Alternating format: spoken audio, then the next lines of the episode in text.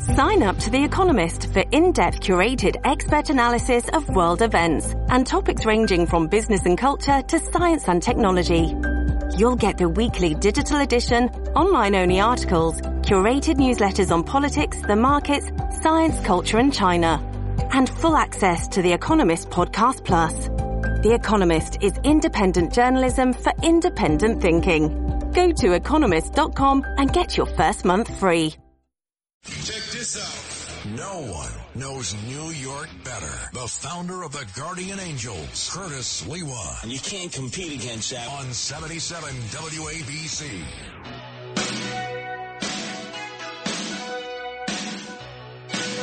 Yeah, let's rev it up, Matt Blaze. I don't know about that last name. Sounds to me like some kind of alias. What are you, the second coming of the fugitive?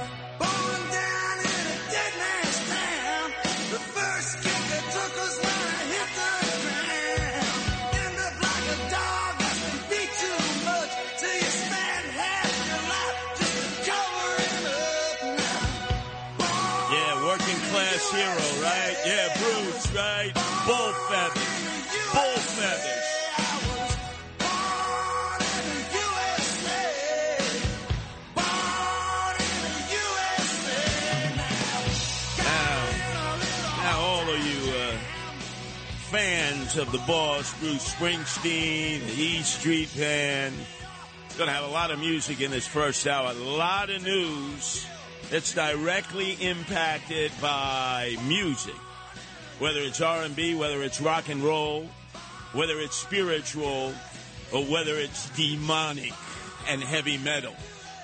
But let's start out with Bruce Springsteen, right? How many of you out there say, oh, the working class hero from Freehold, New Jersey, the other side of the tracks? Oh, yeah, when he was in Asbury Park, he always would turn, no, no, I, I don't want, I don't want money. I just want to apply my craft. And then all of a sudden he became a one percenter in Rumson, right? Rumson, and then started writing off his property taxes, claiming he's Farmer Bruce. I say, what is that? Homegrown in the backyard? What, what is that? What is that? Sinsemilla? What do you? What's uh, uh, Maui Wowie Hindu Kush? What are you growing back there? You're writing it off your property taxes? Yeah, that's a nice trick. But oh, you all wanted to believe this. In fact, his number one sycophant, toady, and lackey, his number one groupie of all time, Shamu El Jefe, Chris Christie. He's he's followed him all throughout the world. Uh, to Brunei, to Singapore, doesn't matter. Bruce, oh, in concert, oh, I gotta be there, Chris Christie. Oh, yeah. He should be fending off the sharks off of Quogue, the South Shore, Nassau County, and uh, the Irish Riviera. You imagine Chris Christie going up and down. It's like Orca the whale. Those sharks will clear out quick. But he's already with bated breath waiting online. Ticketmaster, Ticketmaster, please soak me, soak me. $5,000 for floor seats for the working class hero who says it's all about my craft. It's all about my music. It's not about the money. $5,000 for floor seats. And if you happen to be way up in the nosebleed section with an oxygen mask on at MetLife Stadium, it's a thousand dollars. Now, you say to yourself, "Oh, hey Bruce, uh, you think you could, uh, like, you know, correct them? You know, put out. You don't even have to have a press conference. Just put out a tweet. I got control of this. Don't worry about it. I'll pimp slap Ticketmaster. We'll do right by my fans. Oh my God. Is this the ultimate in Uber capitalism? What do you think Rage Against the Machine thinks about this? Anyway, we're going to get to them because they're all freaking millionaires too. Yeah, we're communists, we're socialists. You should read Che Guevara. You should read Karl Marx. The only thing they read is not Das Kapital. It's capitalism by Forbes, Steve Forbes. And all of you, you schmucks, you putzes out there, you buy their propaganda. That's right. It has been 72 hours. They put the tickets out there because Bruce Springsteen has decided, okay, no more COVID. Ah, we're not going to let monkeypox stop us. We're going back out on tour. We're flexing East Street Band. And already people are lining up. Oh my God. I'll get a reverse mortgage. I'll sell my house. I'll get a payday loan. What the hell is this? $5,000 for floor seats? $1,000 for nosebleed seats up in MetLife? And all the other stadiums are going to be traveling all over the country? That is a double disgraziata. A double shot. Hey, Bruce. Hey, in Rumson or wherever you're living now, Farmer Bruce, you're writing off all your property taxes because you got homegrown product in the backyard. Fake, phony, fraudulent, fugazi, working class hero. Hey, I want some of you out there, you Springsteen fans, maybe even Shamu. El Jefe, Chris Christie will call in. Oh, please, Bruce, please acknowledge me, please. I know you always diss me and dismiss me. I know I'm a misogynist.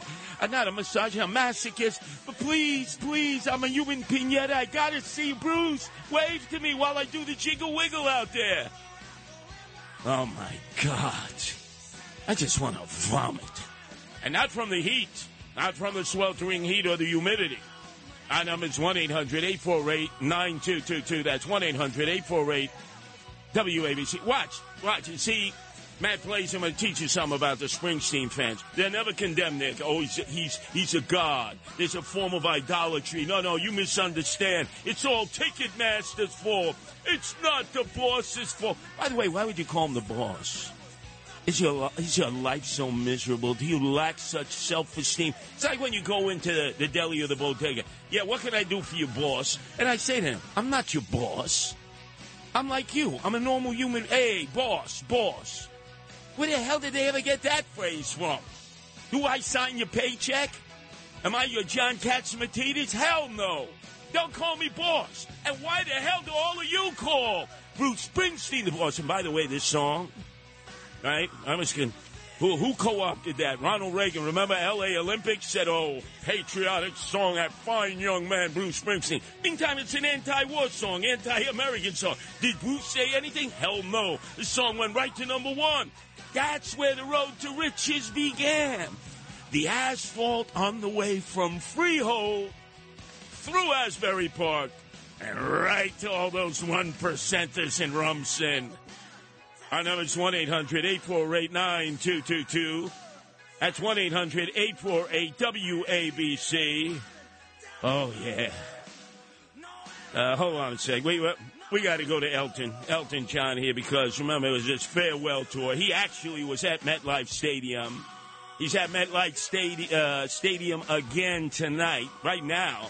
In fact, you know, it's hot, it's sweltering, it's humid. What is he, 75? Enough with Bruce. Follow the yellow brick road, huh? Follow the yellow brick road. Show some respect. Oh, that's right. Goodbye, yellow brick road. Our number's 1 800 848 9222. Goodbye. I always like Liberace better than you. But hey, I'm not dissing you, Elton John. I must admit, it was a time as a disco duck that I was. I wore those platform shoes just like you, Elton. Yeah, yeah, yeah. I had the uh, polyester waffle weave flame retardant shirts and the bell bottom pants. Although you were a little more ostentatious, a little more flowery. You had a tailcoat. You had a complete ensemble. Everything would be glitter, and you had those glasses, those glow in the dark, pink and green flowers everywhere, right? Was my style, you know. So, hey, but you had good music. Who was that? Bernie Taupin, uh, you know, the producer there, worked with Elton a long, long time.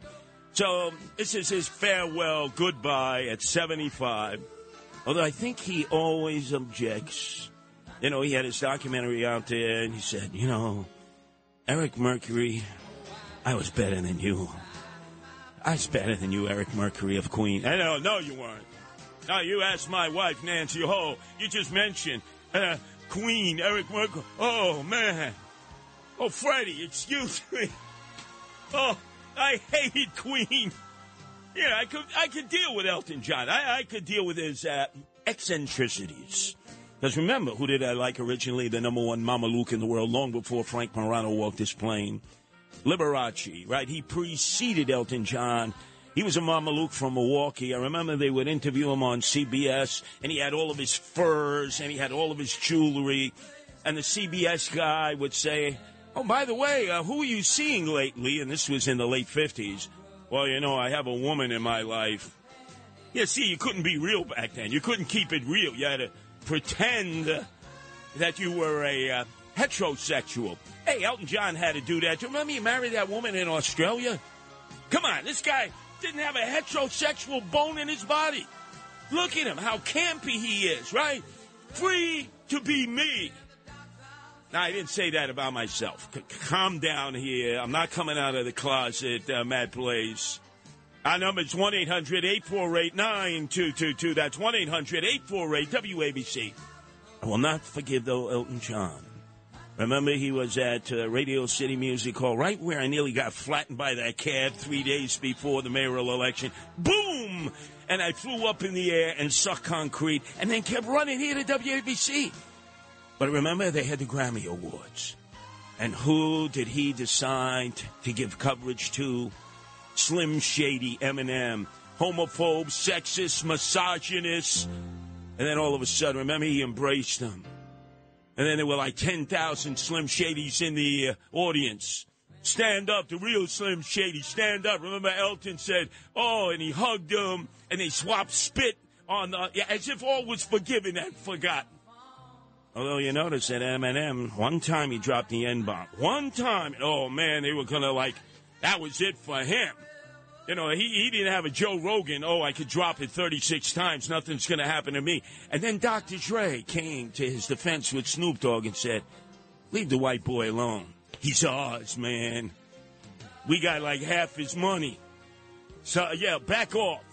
He's he's not going to use the N word never again. Right, right, Eminem? Oh, yeah, yeah, Dr. Dre, absolutely. Yeah, yeah, Snoop, I'll never use it. I promise. I'm Slim Shady, you know, Eight Mile. Yeah, yeah, but I'll, I'll never use the N word again. 1 800 848 9222. That's 1 800 848 WABC. Speaking of 8 Mile, speaking of Detroit, speaking of Michigan, it's time for us to flip the script into a man who is suffering from postpartum depression ever since Pamela Anderson left him for who? For WikiLeaks. Remember? Oh, yeah, oh, it's hard. It's hard for Kid Rock to take that. Pamela Anderson, Baywatch. I mean, she's been with like every guy out there imaginable, but imagine Julian Assange of WikiLeaks. I mean, the ultimate geek. And here you are, Kid Rock, Macho Man, I love Trump, Coors in one hand, Miller High Life in the other hand.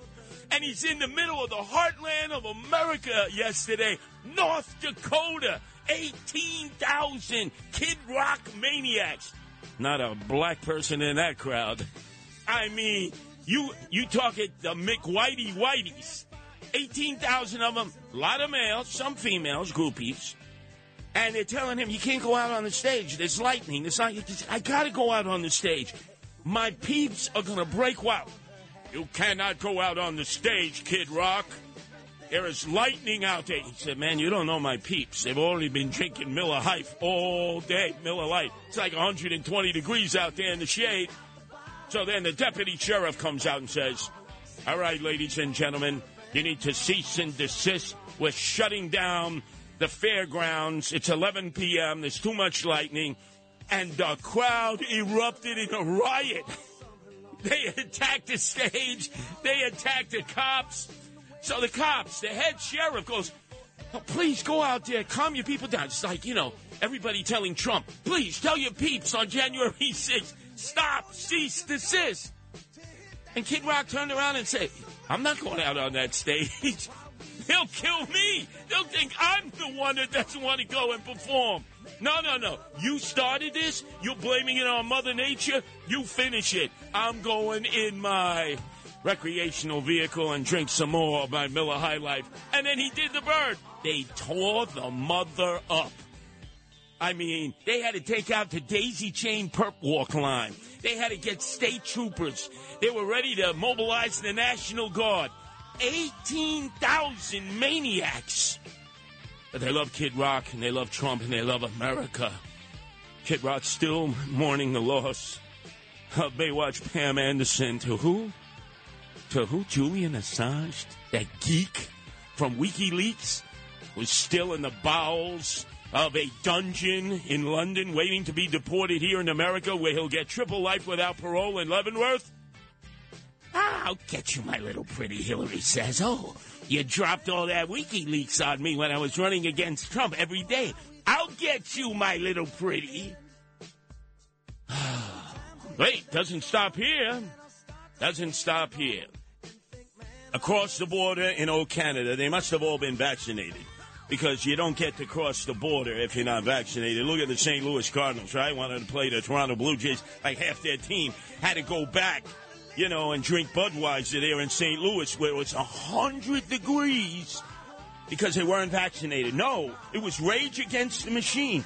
You know, they've gotten together. What were they? Uh, disbanded for about 15 years, and then they got together in Wisconsin recently, and now they're on tour. And they're all pledged, oh, we're card carrying communists, you know. We love Jay. We love Karl Marx.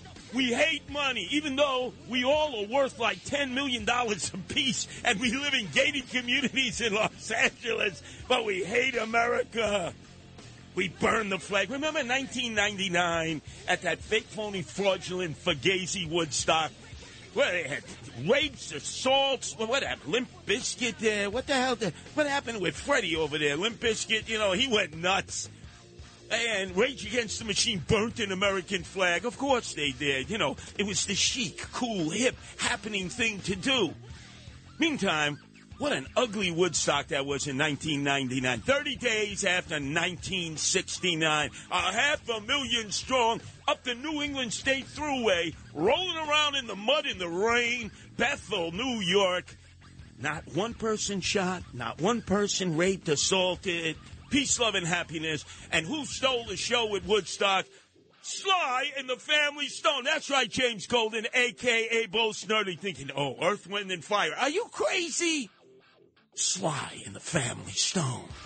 Oh, let me hear. Come on, Rage Against the Machine. I want to hear this full rage against capitalism, how they promote communism. Yeah, that's right. Yeah, yeah, yeah, sure, sure. Then how come you're all millionaires and you live in gated communities? Well, did you see what happened on the stage last night in Toronto? They're performing. It's at the end of their their whole set, and all of a sudden you have a security guard. He's trying to grab one of their groupies off the stage. He dives, and who does he get? The ultimate communist socialist, the guitarist Tom Morello. You know, you touch me, white boy. You know I'm a brother. No, you're not. You're part white. No, I'm an all. I'm all brother, and I'm a communist. No, you're not. You make what? $25 million. You live in a gated community in Los Angeles. You don't even let the brothers in on the compound. Anyway, they knock him right into the audience. So the lead singer, Zach De La Rocha, says, Stop, stop, stop. And I'm saying to myself, there's an epidemic of this. Remember recently, who was it? Dave Chappelle. Remember? Dave Chappelle in Los Angeles. He was at the Hollywood Bowl. And that Cucamonga, the 23 year old bisexual rapper, of course, from Brooklyn, who attacks him with a weapon, right? Hey, you saw Zeldin got attacked with a weapon up there outside of the VFW Hall in Monroe County, about a few miles from Rochester, not Rochester, Rot, R O T C H E S T E R.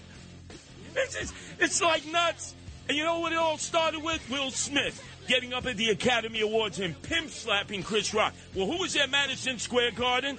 As Dave Chappelle came on because they denied him in Minneapolis. No free speech in Minneapolis. You are not politically correct. You are canceled, Dave Chapp- Chappelle. So Chappelle gets on the stage. He's on with Chris Rock and Kevin Hart. He brings the whole audience down. They're going crazy. And he goes, Look, you know, the guy who attacked me, I know he's from Brooklyn, Isaiah Lee. I hope he gets monkeypox in jail. yeah! Do it, Dave! Yeah, I hope he gets monkeypox. Not that he should die, but his ass should itch for four to six weeks. Keep free speech alive! Can't can't go to Minneapolis. No, no, he's canceled. Dave Chappelle in Minneapolis, he's canceled. Chappelle also ribbed his bodyguards for wearing dress shoes on the job the last time. He said, You were slipping and sliding all over that stage. I want you wearing those Timberland boots. The next one who comes on the stage, put boots to the back of their head. all started with Will Smith. See, they didn't arrest Will Smith. That's what it was. They elevated him on a platform. And then who was next? Isaiah Lee, right? And it's just continued. And we saw it with Zeldin right before the weekend outside of Rochester. And then you saw it last night in Canada, Rage Against the Machine, except this was the security guy trying to protect Rage Against the Machine. What a stunna. He tackled the wrong person.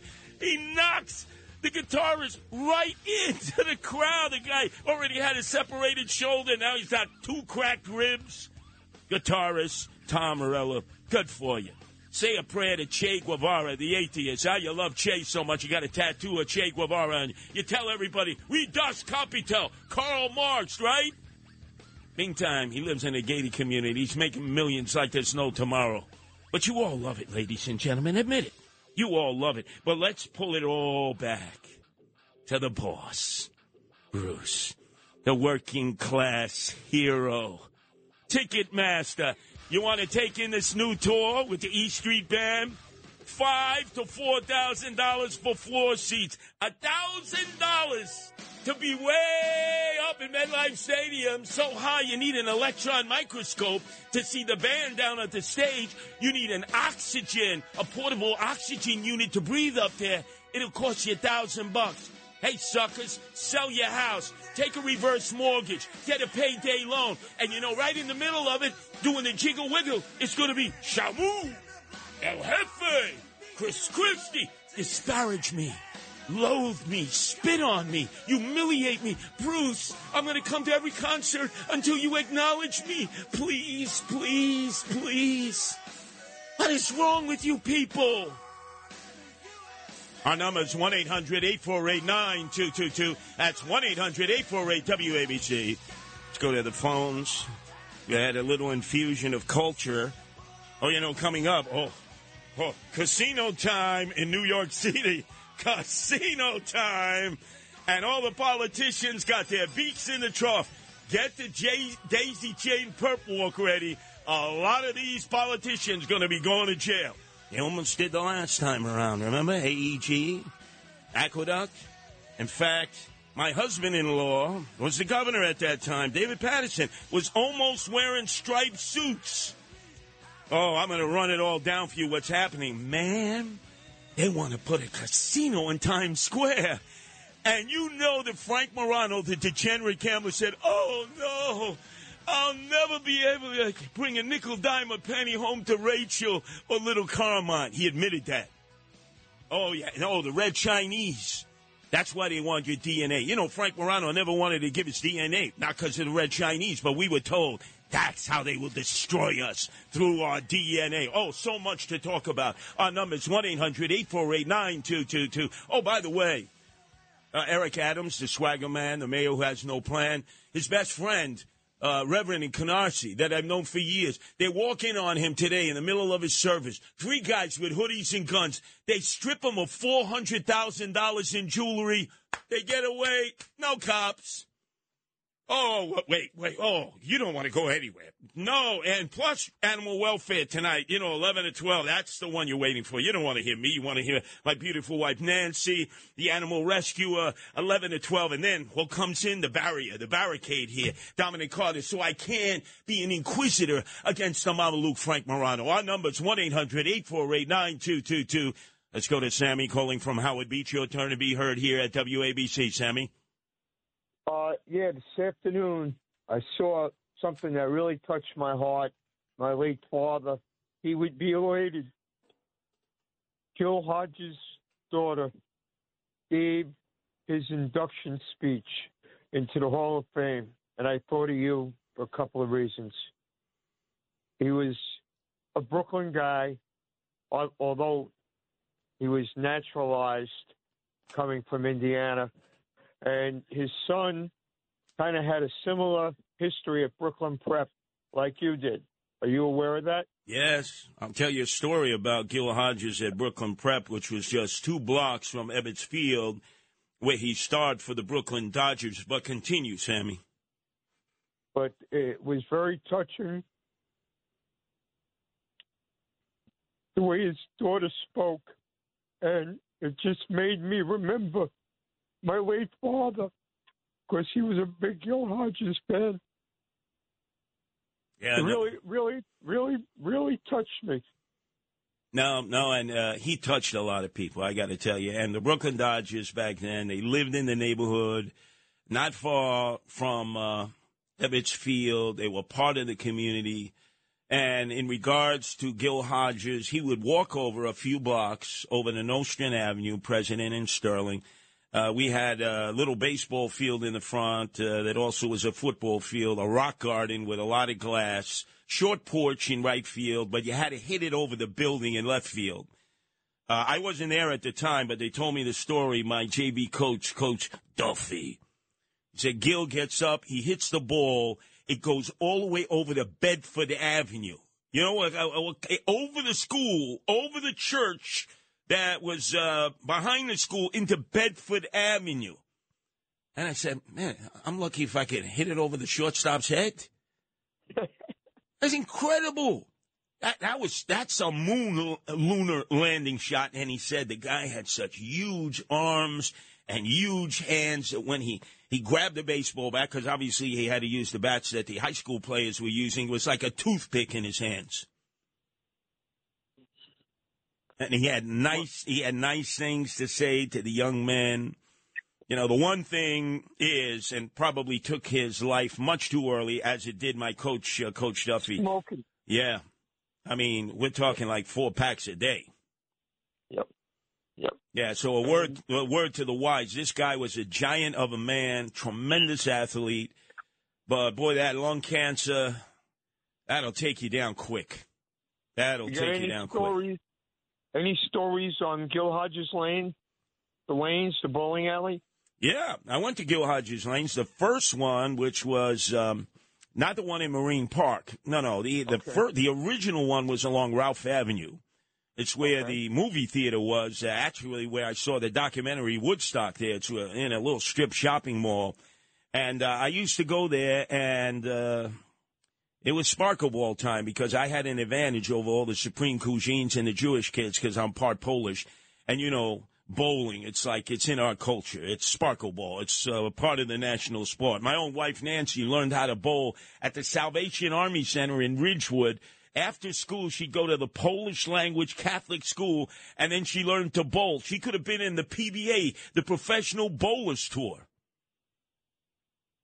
Remember how all of a sudden, the Professional Bowlers Tour, always Polish guys, right? Buffalo, you know, Cleveland, Cheektowaga, Tonawanda, and there was Chris Schenkel. Shh. Okay, he's lining it up. Oh, that's right. We hit the Brunswick Lanes. That's right. We're in Parma, Ohio here, the capital of pierogies and kielbasa. Oh, strike. He's had like 52 strikes in a row. Truth is, I hate bowling. And I hated bowling then, but because I'm part Polish, oh, hey, you got to get the shoes. You know, you got to get, you got to have the Brunswick ball. I say, this ball is so heavy, I'm going to get a double hernia. Oh, that's a man's man. And don't ever, as a kid, take the ball between your legs and roll it. And by the way, they never had the bumpers on the side now. For the, I take my kids bowling, right? They, they got the bump. Uh, the, nah, you got to bowl like a man or a woman. Gutter bowl, gutter, gutter, gutter, gutter, gutter, gutter. And then some schmuck kid would be back there with the pins. I just wanted to smack him in the head, you know, because he's looking at me like, you doofus. God, if I could have taken that Brunswick ball and thrown it at him. Oh, yeah, there's uh, Gil Hodges Lanes now. It's uh, over there, Marine Park and Mill Basin and all tradition. Tradition. Uh, Sammy, he touched me. He touched. Hey, I, I wish I had known Gil Hodges. You know, I had nothing against the Brooklyn Dodgers, nothing. I just hate the Mets. So, you know, he was, hey, the manager, you know, 69, Miracle Mets, right? And then I'm hearing all the people talk about 69, right? Okay, Miracle Mets, beat the Baltimore Orioles 4 1. Then obviously Joe Willie Namath beats Earl Morrall and Johnny Unitas, uh, Baltimore Colts, unexpectedly. Uh, he wins the uh, Super Bowl. Then it's Willis Reed off the bench, beating Wilt Chamberlain. That's right. Rex Red Holzman there from the Rockaways. He's the coach. Okay. They beat the Lakers. The Lakers who had Baylor, they had Jerry West, they had Chamberlain, Knicks win. What else in 16? Oh, the Apollo 11, right? Apollo 11, man walks in space. Uh, of course, you know, Woodstock. And then Chappaquiddick. Nobody ever mentions Chappaquiddick. The very next day after, uh, uh, after Apollo 11, and who went swimming? Ted Kennedy, right? He leaves Mary Jo Kopechne in the back of the car to drown. He goes to sleep for 10 hours. He wakes up. Oh, I guess I got to report this to the police. He got two months suspended sentence. They took his license for a year. And the guy went and ran for the presidency against Jimmy Carter and lost when Roger Mudd asked him a simple question. CBS, Senator Kennedy, why, why do you want to run for president? He had no idea why he was. I'm a Kennedy. Isn't that what I'm supposed to do? 1 800 848 9222 when we come back. I don't know how Eric Adams, the not law and order mayor, Swagger Man has no plan. What's he going to do with for his friend now? The Reverend. Remember the Reverend? He was going to, he picked up Abdullah, the guy who killed who killed a worker from Goldman Sachs on the Q train. Remember that Sunday afternoon when he was going for brunch in Manhattan with his brother? Abdullah, Abdullah, Abdullah, the gangbanger from Harlem. And, you know, the pastor picked him up with the Rolls Royce, was going to take him to the fifth precinct. Who was waiting there? It was Eric Adams. Yeah, he was going to turn him into Eric Adams. And the cop said, No, you're not. We're, we're picking this guy up first. Oh. And this guy got robbed today, $400,000 worth of uh, jewelry. Hey, uh, who was that? A.R. Bernard, you better watch out over there on Pennsylvania Avenue and Flatlands, your megachurch. Not too far away from this happening. Guess what? Your friend Eric Adams, he has no plan. WABC. Check this out. No one knows New York better. The founder of the Guardian Angels, Curtis Sliwa. And you can't compete against that. On 77 WABC.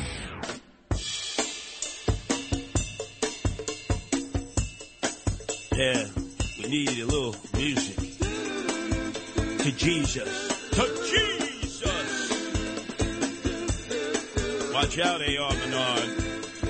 You got three gunmen loose, and they just housed Eric Adams' best pastor friend.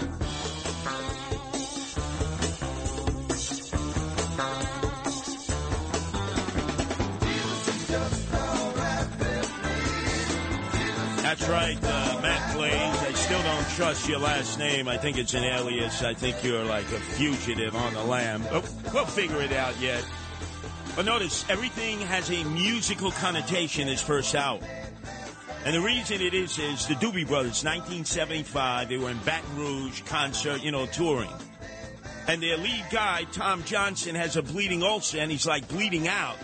And they had to put him on the private jet that they were touring on and they rushed him back to Los Angeles. And they came out on the stage and the crowd was there, about 20,000 people. Uh, we can't, we can't do the concert. And then all of a sudden, out of nowhere, former Steely Dan buddy Michael McDonald jumped up there and said, No, no, no, don't worry about it. I'll replace Johnston. He did. And Johnston never came back. Oh, that sort of reminds me, uh, as uh, a friend there in uh, in Howard Beach was reminiscing about first baseman Gil Hodges and his greatness. A guy named Wally Pipp for the Yankees. One day he took off one freaking day. He had a migraine headache. He couldn't open up his eyes. His manager said, "Don't worry about it. We got this kid from Columbia University, Lou Gehrig. Yeah, he'll play for today. You come back tomorrow." The guy came back and he never played again. Lou Gehrig was the Iron Man. That's why I never take a day off. Uh, I'm no Wally Pipp. No, no, no. Uh, you know, no best of, which is worst of. No, I'm here each and every day. You know, they lend me the microphone. They can take that microphone away any moment. All I got to do is tell you the story of Tom Johnston. If you knew anything about the Doobie Brothers, I love the Doobie Brothers. He was great. His ulcers bleeding out at that time. They didn't know how to remedy it. They fly him back to Los Angeles, and all of a sudden, former Steely Dan buddy, you know Michael McDonald, right? He went on to a great solo career. He said, I'll substitute. And guess what? Tom Johnston never came back. And the rest is history. Now, why am I playing Jesus is All Right by Me? Jesus is All Right by You. Because earlier today in Fear City, you know, I really feel like um, this is like Escape from New York. You know, where they took all the criminals and they put them in the five boroughs, and it's escape. Kurt Russell's Escape from New York. It's bad. So, right in Canarsie, a few blocks from where I grew up, right on 89th and J, he's on Remsen. Remsen up there near, um, actually, Foster Avenue. He's got the church called Leaders of Tomorrow International Ministries in Canarsie. It was 11:14 this morning. He has his his sermon, and this guy is the Rolls Royce driving Bishop Lamor Whitehead, best friend of Eric Adams and he's live streaming it for all of his parishioners who, because of the fear of the variant of COVID 19 or because of their age in the hot sweltering heat, they're watching at home. And they're watching and they're saying, Oh my God, three guys in masks, three black guys, come in with nine millimeters. They, they hold up everybody. They hold up the whole congregation and they strip the minister of $4,000 in jewelry from Whitehead, his wife, and the next thing you see, the minister, the minister is going, oh, all right, all right. He's got his hands up. And then all of a sudden he hits the floor on his hands and knees and he's praying to Jesus, Jesus. Nobody from the 69 precinct. So what happened? The robbers fled east on Avenue D in their car. They're not going to catch him. Hey, nobody gets caught anymore. There are no consequences in New York City. This guy talks to Eric Adams, the mayor, on a regular basis. Remember, think back. Think back. It's a Sunday afternoon. Unfortunately for this gentleman who had left his home in Park Slope, he was heading on the Q train, Daniel Enriquez, to meet his brother for brunch. And this madman, this gangbanger from Harlem, Abdullah Abdullah, remember he's pacing up and down, he pulls out a gun, he executes him there and then when they get to Canal Street, he disappears. The mayor never bothered going to the wake or the funeral because Daniel Enriquez's family and friends said, Hey, Mr. Mayor, you got to really step up your game. You got to do the job. So, who negotiated the surrender of Abdullah Abdullah but the Rolls Royce driving, remember, Bishop Lamor Whitehead, who was supposed to bring him to the 5th precinct and who was waiting for him there with all the cameras? He was going to surrender to Eric Adams. Because Eric Adams and this minister are like tight. They're like two peas in a pod. They've been like this for years. So the coppers, they realize, oh, no, you don't. Because every time we need a suspect, Eric Adams, styling and profiling, live at five, Eric Adams is going to have these guys surrendering to him. So they went to legal aid. He's meeting with the lawyers. They go right in the office. They say, he's ours. And they drag him down to central booking. Thank God they did.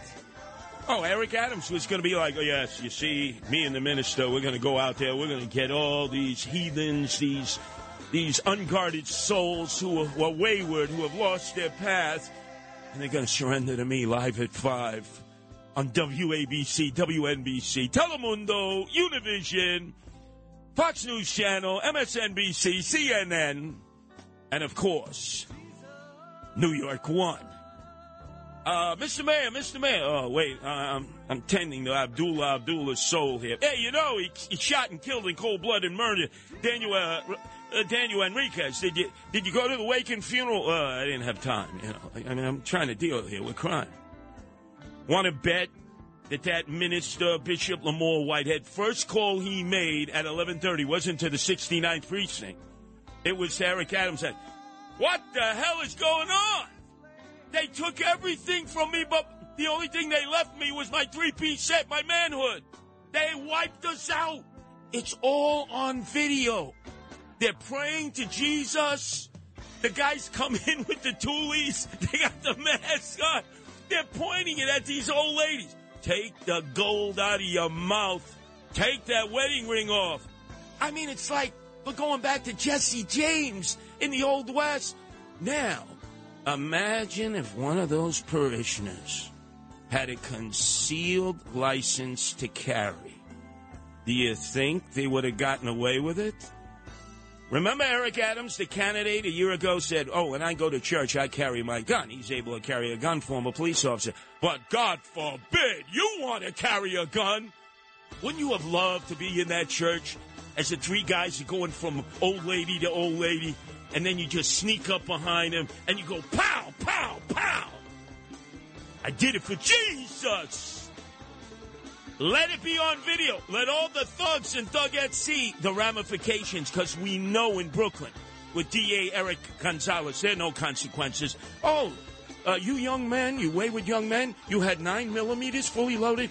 First time arrest? No problem. We're going to send you to a diversion program in Red Hook. No, you won't be arrested.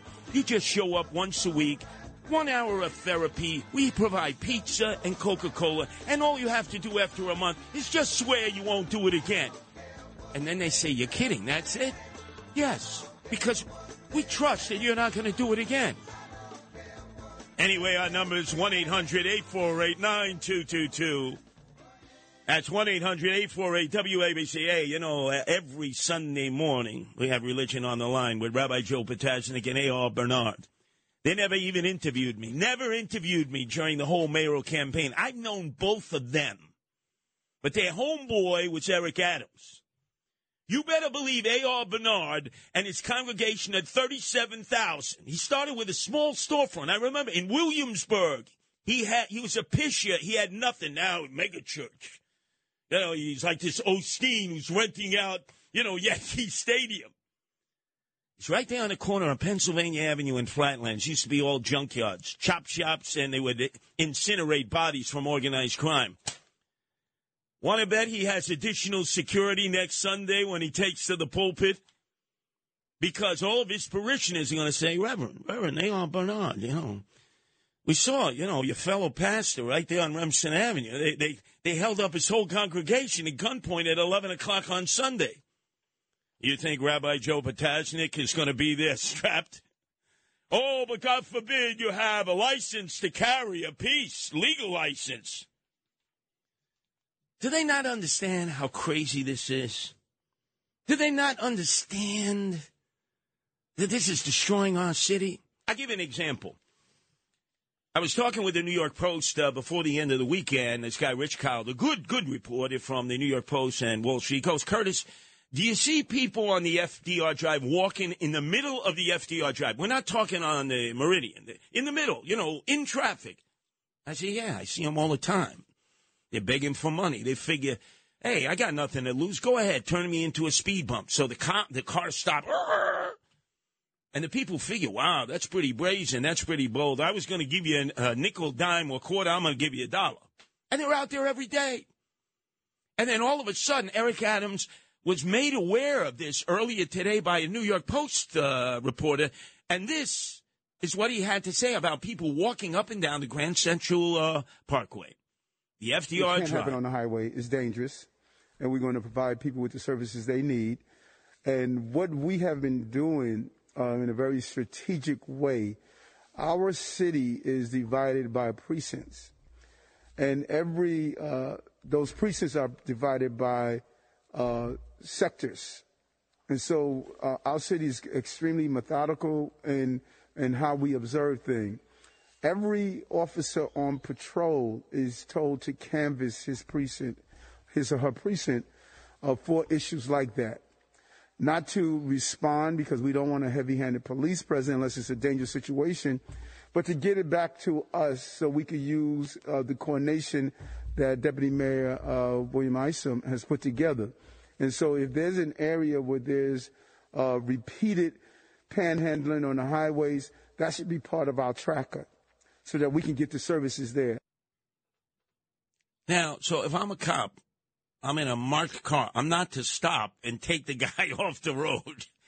I'm to call it in to City Hall for some deputy mayor of no consequence so he can write it in a book and maybe they'll show up like five months from now. This reminds me years ago, which used to bother people to no end during the Koch and Dinkins years. You'd have a uniform patrol out, and drug dealers would be dealing right in front of them, and they were told, you cannot make drug arrests in uniform. You have to call it back to the detectives unit at your local precinct. So people would see this and think that uniformed cops were on the take because why else would they let drug dealers deal in front of them? And the drug dealers knew the rules already because they know the rules better than people who live in a neighborhood. And it tarnished the image of the cops. So now if you're in the highway patrol and you're going up and down the FDR and these people are standing in the middle of the FDR defying physics, you know, Sir Isaac Newton, whatever goes up must come down. Well, if I get hit by the car, I'll just keep going straight up to heaven. No, they are not permitted to stop and take the person out of the road. They have to call to the deputy mayor in City Hall, and then it has to be sent to the right agency. Do you know how long that will take? The bureaucracy will chew it up, absorb it, digest it, and fart it out. That person is still going to be out there. This is, what are you going to do that with people with squeegees? What are you going to do that? People shooting up on the street. This, this is why this city is falling into the abyss. You heard it from the mayor himself. He does not want the cops to deal with that. When I'm with the Guardian Angels, we deal with it. We stop the Guardian Angel truck, we jump out. We know that a lot of them have emotionally disturbed problems. In fact, there was a guy right before you hit the uh, Triborough Bridge, right underneath the bridge, right before 125th Street on the FDR Drive. He used to stand on a platform with a plastic fish hanging outside of his mouth. He called it he called it street art. And all the cars would almost smash into one another because they couldn't believe this guy. He's up there like a statue with what looked like a fish out of his mouth. I'll bet you some of you remember that guy. 1 800 848 9222. That's 1 800 848 WABC.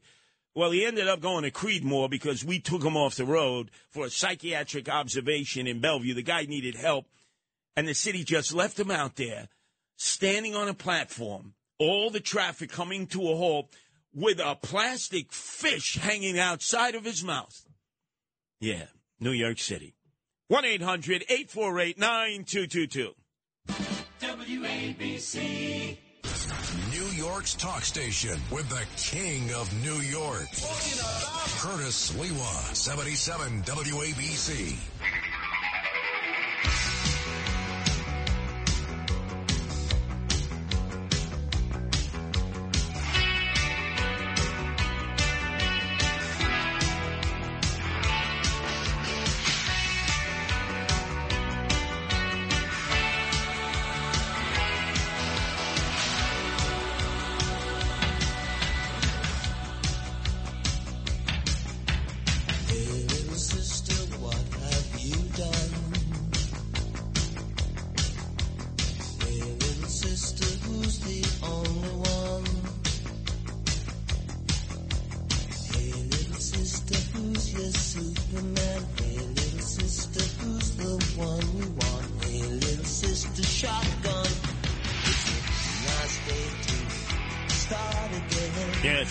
Weddings. I remember that, boy, growing up.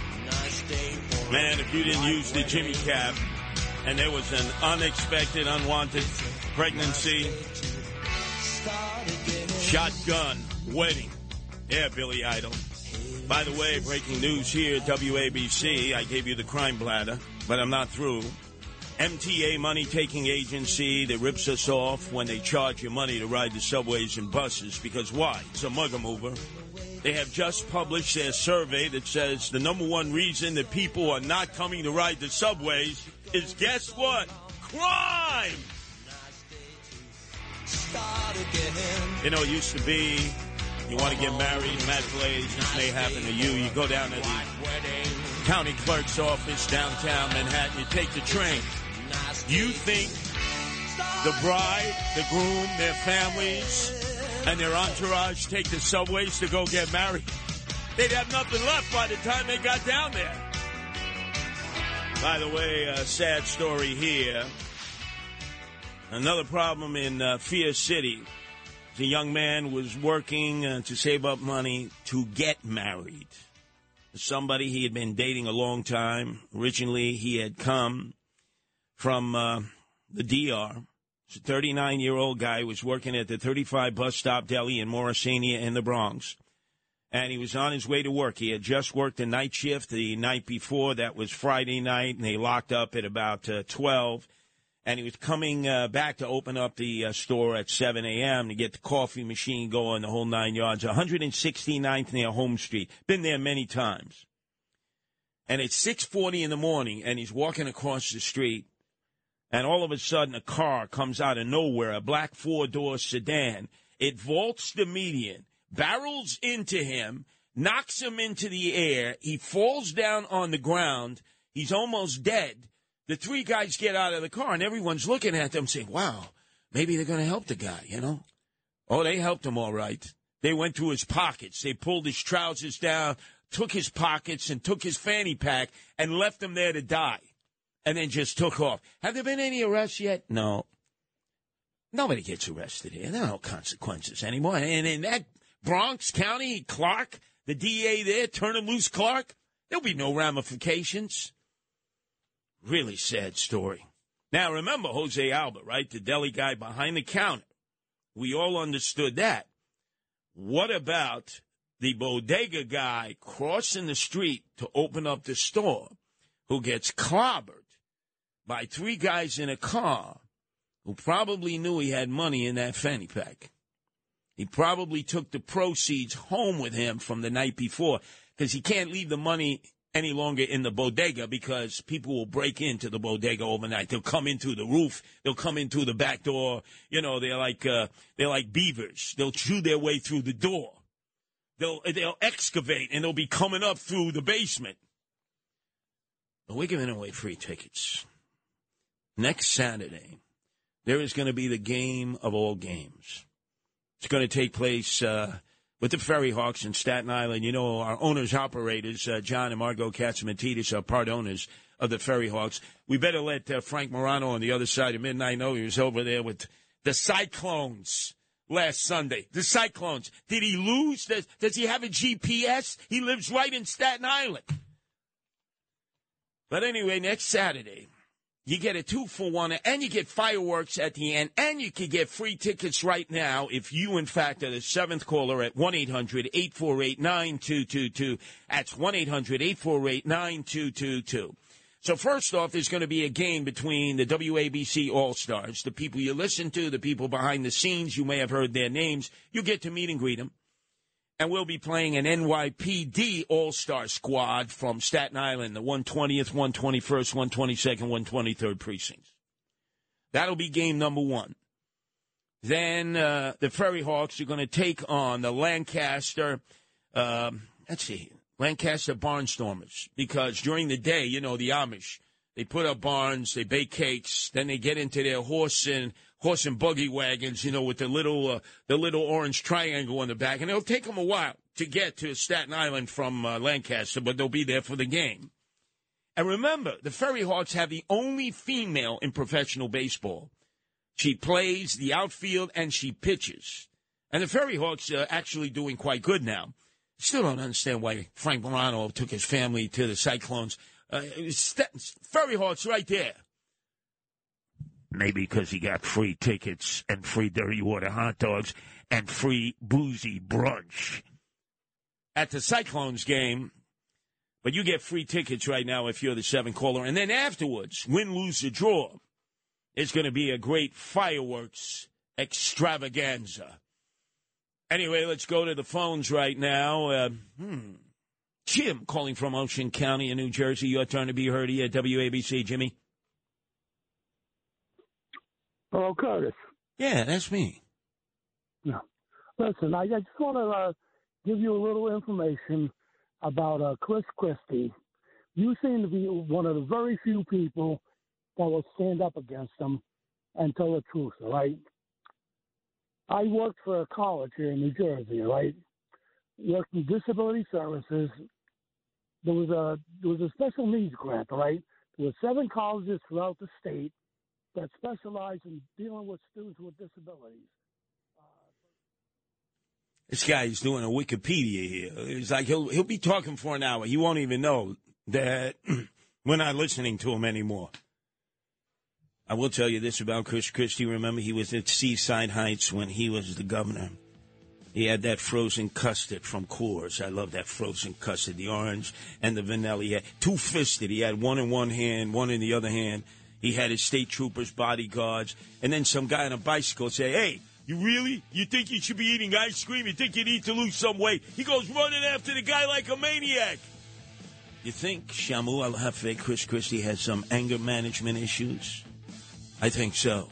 Anyway, up next, you go to Atlantic City, well, you're going to have a lot of choices in New York City coming up to go, go and do your gambling. Check this out. No one knows New York better. The founder of the Guardian Angels, Curtis Sliwa. And you can't compete against that. On 77 WABC.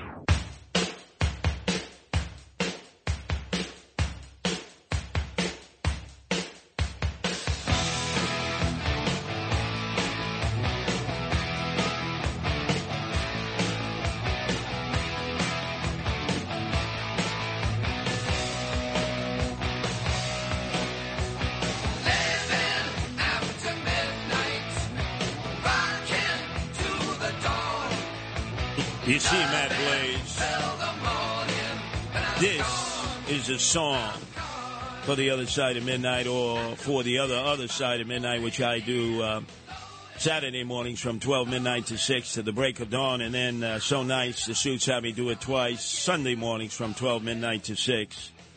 Living after midnight, it's the Headbangers Ball of uh, Judas Priest, right? You know, heavy metal making a big comeback. Big comeback. Metallica, you know, they're featured on that Netflix special, A Whole New Generation. Wow. Heavy metal, man. Wow. And so I procured this as a theme song. You might want to suggest it, Matt Blaze, since you are um, a Sequel fan, Tony and Lackey of Frank Morano, who does the other side of midnight, Monday through Fridays from 1 to 5. He's got this, what, that dopey guy, Steve B or something with God, that theme song. It's like this is this. People can relate to this. Pump.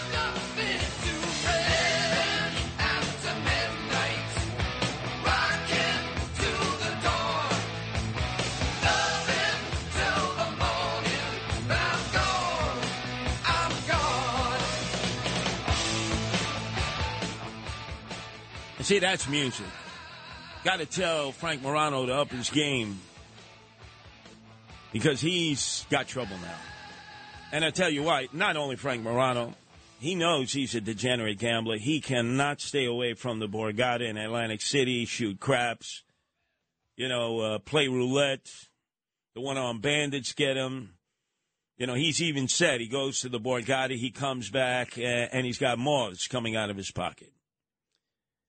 Well, this is double trouble for everybody out there because the politicians, they're going to have their beaks in the trough.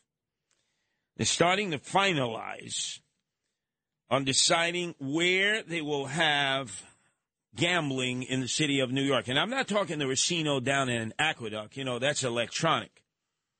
Talking about where they'll have the board games, like a casino you would see in Atlantic City or you might see in Bethlehem or you might see in the Catskills, you know, full service casino, or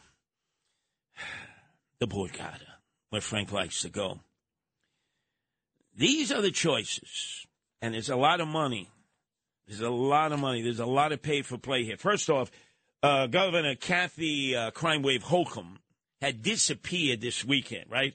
In the midst of all the Mishigash taking place, right? First off, her opponent nearly got killed in Monroe County uh, outside uh, of the uh, VFW hall by that crazy. Almost got killed, or at least seriously injured. Luckily, he was able to grab that guy's wrist before he sliced his jugular. You would have thought that crime wave Kathy Hochul, uh, the modicum of decency would have been, hey, you know, Lee, that's a horrible thing. I'd like to assign you state troopers until November 8th to guarantee you and your family and uh, uh, your security. Never did that. You know why she never did that? Because she was away in California two days in a row. Meantime, Rochester is in a crime crisis. The gangs and the drug dealers have taken over 44 murders. Per capita per person, it is the murder capital of New York State. 250 shootings. A 26 year old veteran was shot down, an execution in the streets. 17 shots fired into a squad car. He and his partner were, were assigned to this particular street. So there's a crime emergency, and where's the governor with the state troopers? She was in California. Two days in a row. What was she doing in California? Well, I think she was being wine dined and pocket lined by the healthcare industry. That's right, you Hokum supporters out there. I've tracked it down. Irvine, Los Angeles, the Napa Valley, at pay for play events. You think she was hanging out with the Pelosi's in Napa Valley? I hope one thing she didn't have Mr. Pelosi drive her to her hotel. See, Matt, you didn't even get that. That went right over your head. But she's back. And do you think anybody in the press corps will say, Excuse me, Madam Governor, where were you for like two days? All hell is breaking loose in the state of New York.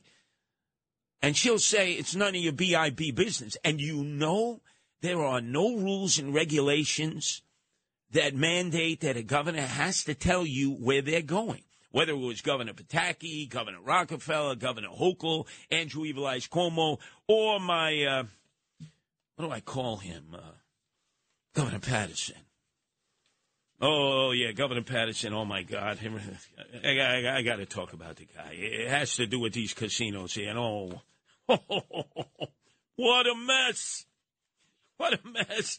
The last time that we had to decide casinos, right? It was the Racino at Aqueduct. It hadn't been built yet. And who was there? Well, my husband in law, remember? Governor Paterson.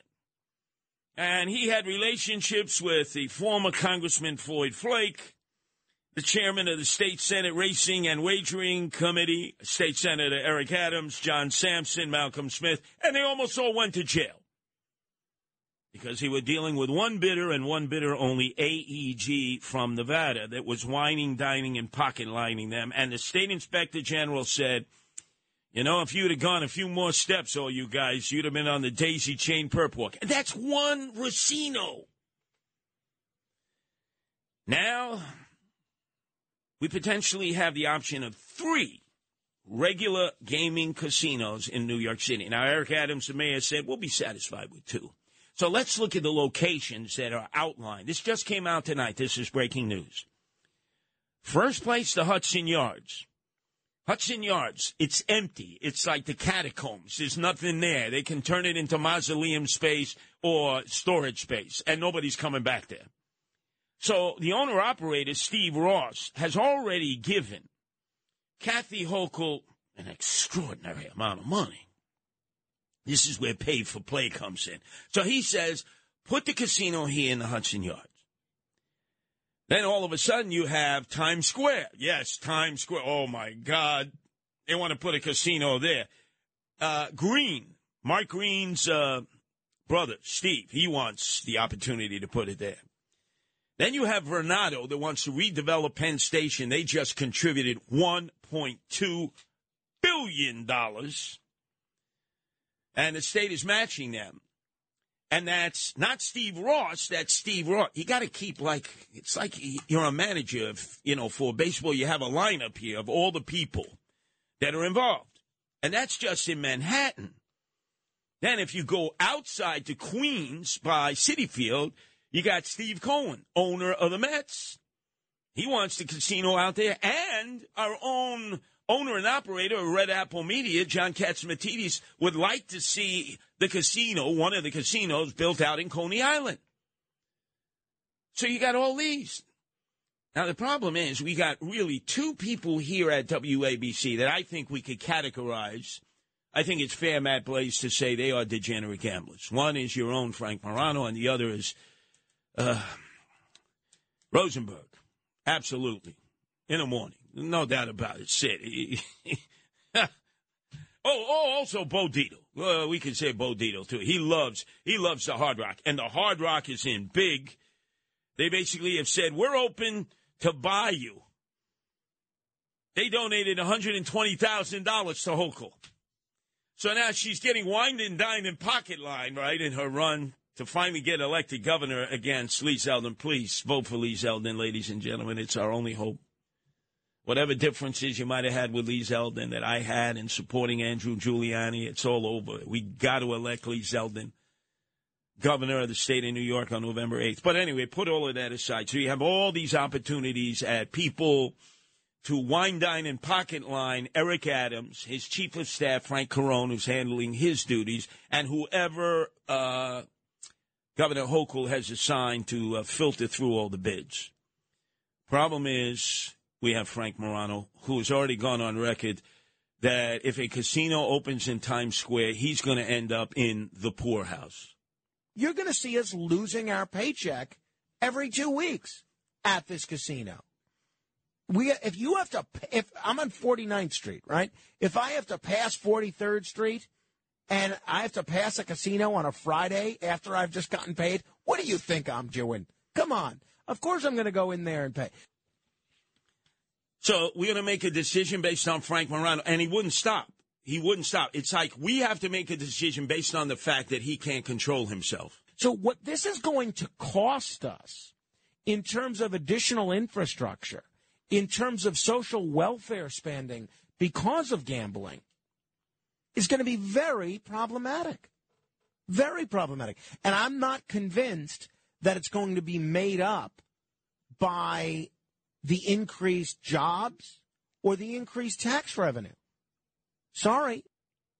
I think he's not sure that he can get a sweetheart deal like he has at the Borgata, you know, where they give him the presidential suite on a weekend, an au pair to watch, uh, you know, a little Carmine while uh, he and Rachel, you know, free buffet, free buffet wherever they go, and free mimosas. You know, free mimosas. He's like half in the bag, and he's shooting craps and losing his shirt.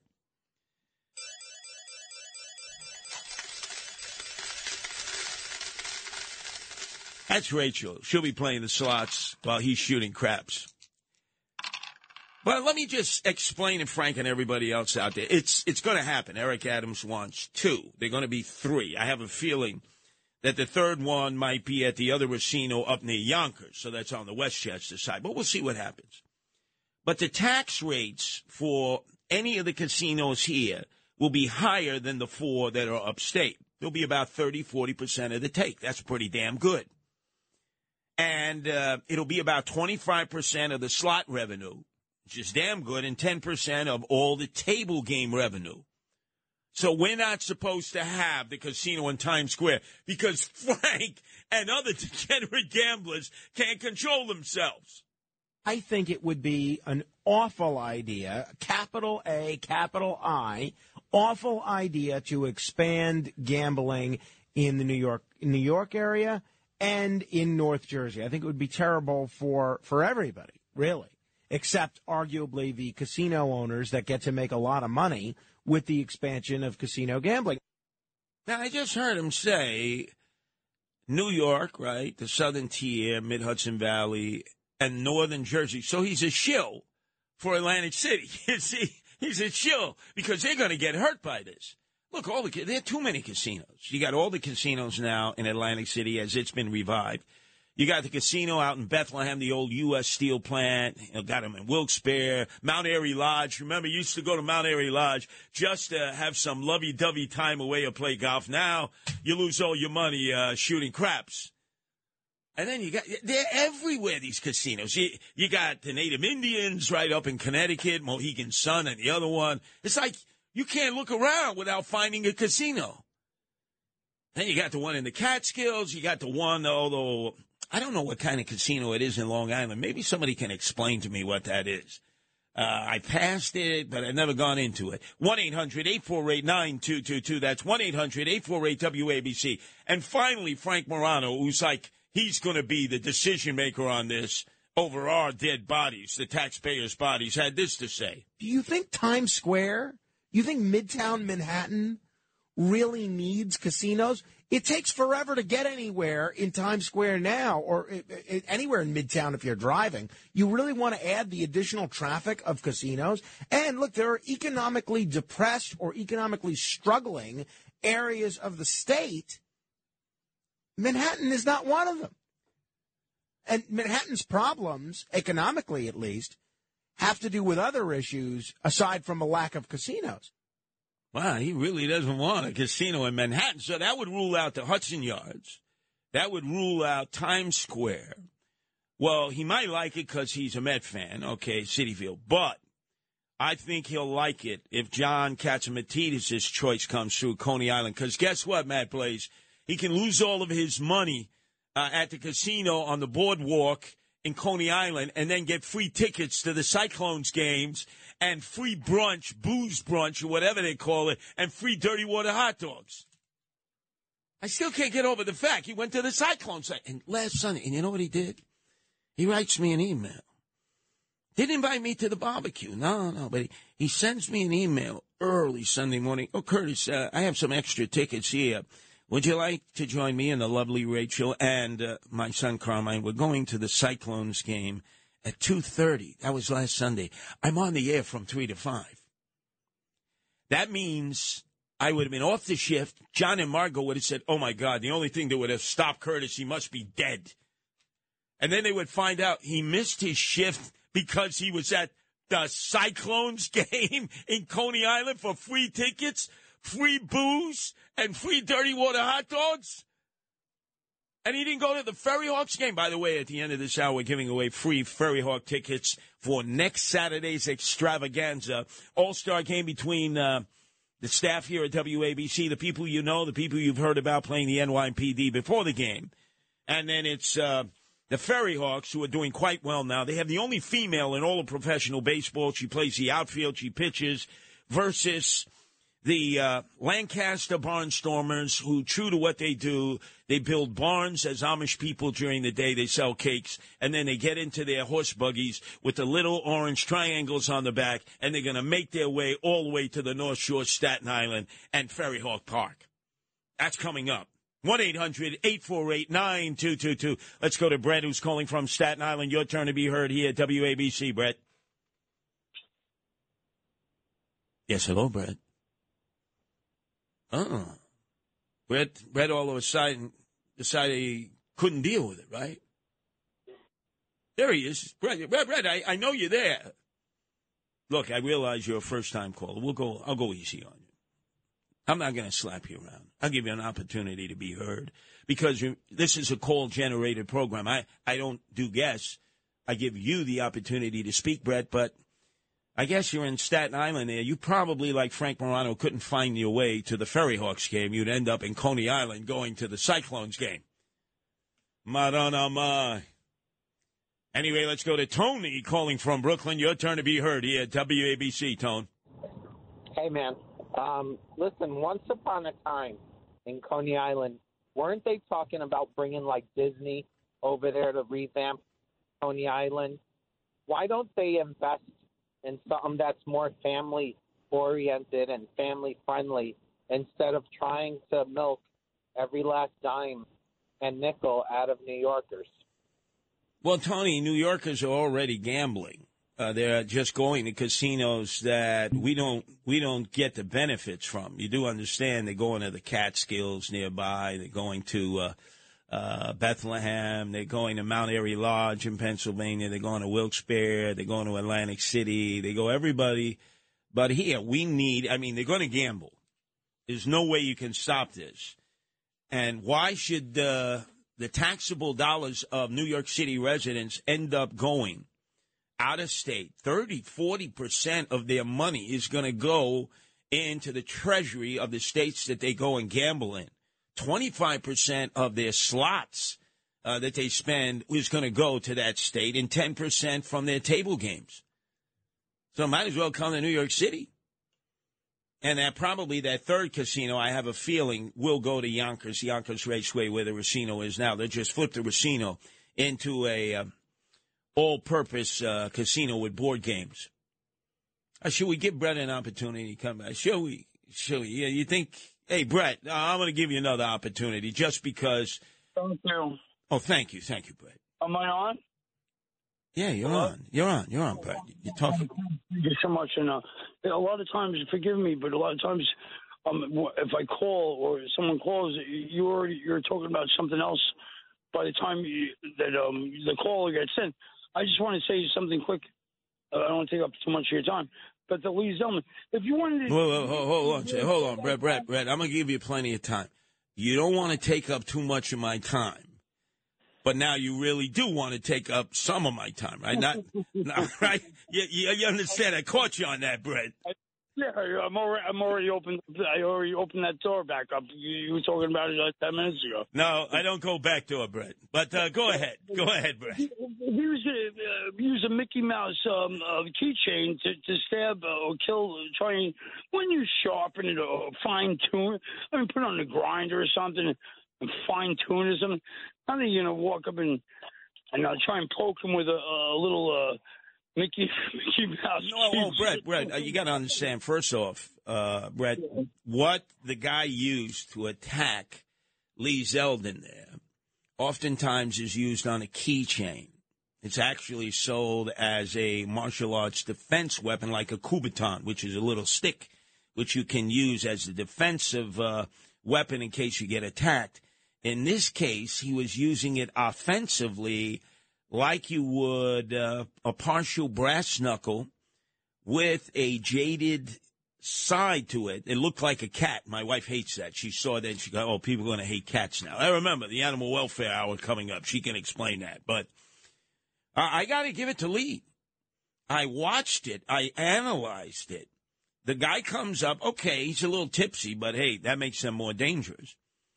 And he goes and Lee grabs him by the wrist, which is exactly what you have to do. You got to control the hand that he has the weapon in. If not, he might have slashed Lee. He might have got him right in the jugular. He could have bled out. There was no ambulances around there. There were no cops. Uh, to her credit, uh, his uh, lieutenant governor candidate, former deputy inspector of the NYPD, uh, Esposito, she used to be at the 7-0 precinct for Tucson. She jumped in. A number of others who were there jumped in, and they held him down. And then he was brought for his arraignment in Monroe County, and you know what happened second degree attempted assault, and he got cut loose on his own recognizance. Then he had to be brought back on Saturday uh, to federal court, and he was indicted for on account of federal assault, which is exactly what uh, John Catsimatidis and his guest said on the roundtable discussion at 5. And McCarthy, who wrote a huge op ed in the New York Post and Friday's Post, said, You got to charge him federally. You have to. You can't leave it to these local DAs. They just cut him loose. And in this case, he released on his own recognizance, not even supervised release, not even with an ankle bracelet from Fortunoff's. Our number is 1 800 848 9222. Let's go to Leah, who's calling from Newark, New Jersey. Your turn to be heard here at WABC, Leah. Curtis, it's always speak to you. Um, I told you, of course, originally I wanted to speak Hold on a second, Leah. You're coming in in a very broken up matter. Uh, can you get into a better position to speak to us? Yeah, better now? Much better. Okay. Originally, I was going to talk to you about Eric Adams' uh, commercial for the Democratic uh, um, uh, Convention. conference. Convention. But I was very interested in what you had to say about my favorite clergyman and co-host, A.R. Bernard. Oh yeah, A.R. Bernard, who is heard every uh, Sunday here from six in the morning Yeah, to I listened to him. I listened to him. In fact, I was the one that told you that time that uh, Eric Adams was on the spot. Okay, how does he rate spots on Cat on um, Katz's roundtable? Oh, you mean uh, A.R. A.R. Bernard is, has not been on Katz's Roundtable. He's just with Rabbi Joe Potasnik Sunday mornings No, from no, six. to- no. He was on on Juneteenth. Oh, and, okay. uh, one time since then. All right. Well, obviously he's a well-educated man. He's knowledgeable. He he started with a little storefront ministry in Williamsburg. I remember that. He's now pastor of a mega church, uh, which used to be junkyards there in Pennsylvania Avenue and uh, um, F- uh, Flatlands Avenue. So he he's a major success. He's also a follower of Louis Farrakhan. No, he's not a follower of Louis Farrakhan. Yes, he's made that statement several times. I, I, I, I'll tell you what. spokesman for black people. Uh, I will. Well, he is a spokesperson. I mean, when you, he has his Savior's Day gathering at McCormick Plaza in Chicago, you would be surprised at the number of high profile African Americans who attend. Ice Cube, Ice T, Snoop Dogg. No, but ha- Curtis, he makes that statement on his program. All right, I'll have a conversation. I've known him many years, uh, A.R. Bernard. I'll, I'll, I'll have a conversation with him. What broke my heart is when I saw Chaka Khan there. Yeah, yeah. Chaka Khan supported the Guardian Angels in Chicago. She was there with Farrakhan. And they were saying to me, What are you doing here? I said, Why? My complexion is not my protection, huh? I don't get to hear the hate monger himself, the hate monger in chief, talk about how Jews are termites and how white people are devils. It was the ancient experiment by Yakub. Yes, Nomad Blaze, Yakub. He was a white scientist who went mad. And in an experiment, he created Euro-Asiatic black men. Man, this guy's a real loon. Oh, Farrakhan, Farrakhan. What a screwball, crackpot, hater. Oh, you want to know how smart Farrakhan is? I've had prostate cancer. A lot of people have had prostate cancer. Bernard McGuirk is struggling with prostate cancer now. He's getting therapy. He's doing much better. So Farrakhan has stage four prostate cancer. He's right in Chicago, some of the best hospitals imaginable, but a lot of Jewish doctors. So his very dear friend at that time was Muammar Gaddafi, who was funding Screwy Louis Farrakhan because out of all the potential business adventures he could get into, Screwy Louis Farrakhan wanted to compete with Johnson and Johnson's hair products. You know, Jerry curls, relaxers, all that. It's like, really? Out of all the things you could be in on, he was getting greased by by his number one friend in the world at that time. Number one friend for us, as you know, Muammar Gaddafi. Sometimes he was our friend, sometimes he's our enemy. Bush 43 said, give up all your nuclear weapons. Sure, no problem.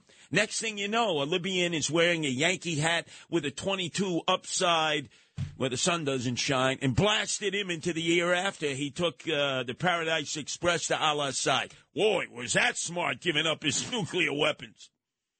So anyway, he's giving he's giving uh, all this money. He said, why do you want to go to a hospital in America? Come to Tripoli. We'll take good care of you. You sure? You, yeah. We'll fly you out. He goes to Tripoli. They butchered him.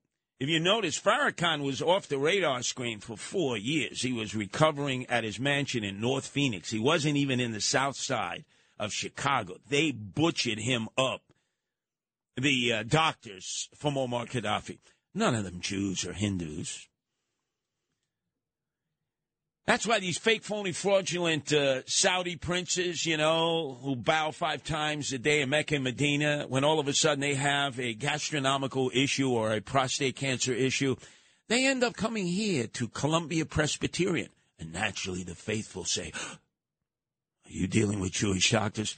Of course not.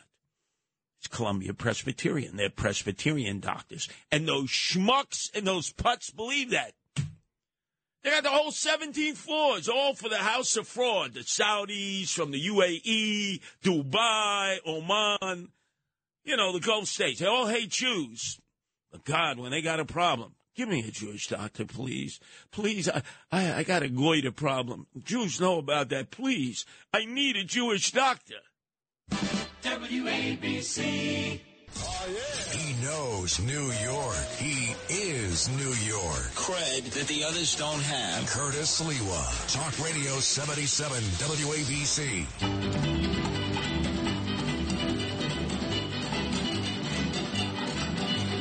Bright light city gonna set my soul, gonna set my soul on fire.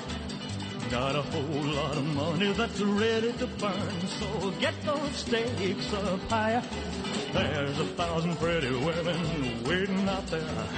They're all living the devil may care, and I am just a devil with love to spare. So viva Las Vegas. Well, it hasn't happened yet, ladies and gentlemen.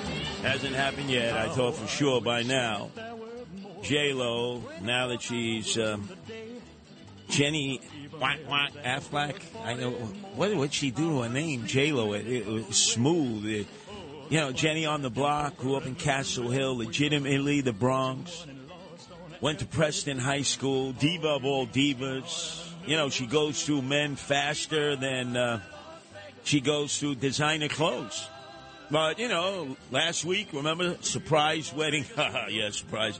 She got married to Whack Whack Man Affleck. I thought for sure she would have filed an annulment by now. You know, it's usually what happens. So Britney Spears, right? Same thing. Within 55 hours, she had an annulment. Did I marry this guy? And then the best one was Carmen Electra of Baywatch, who hooked up with Dennis Rodman in a drug-induced psychosis. They went to the White Little Chapel downtown where the Elvis guy could marry you. Then they don't let him do it now because they had trademark and copyright problems with that.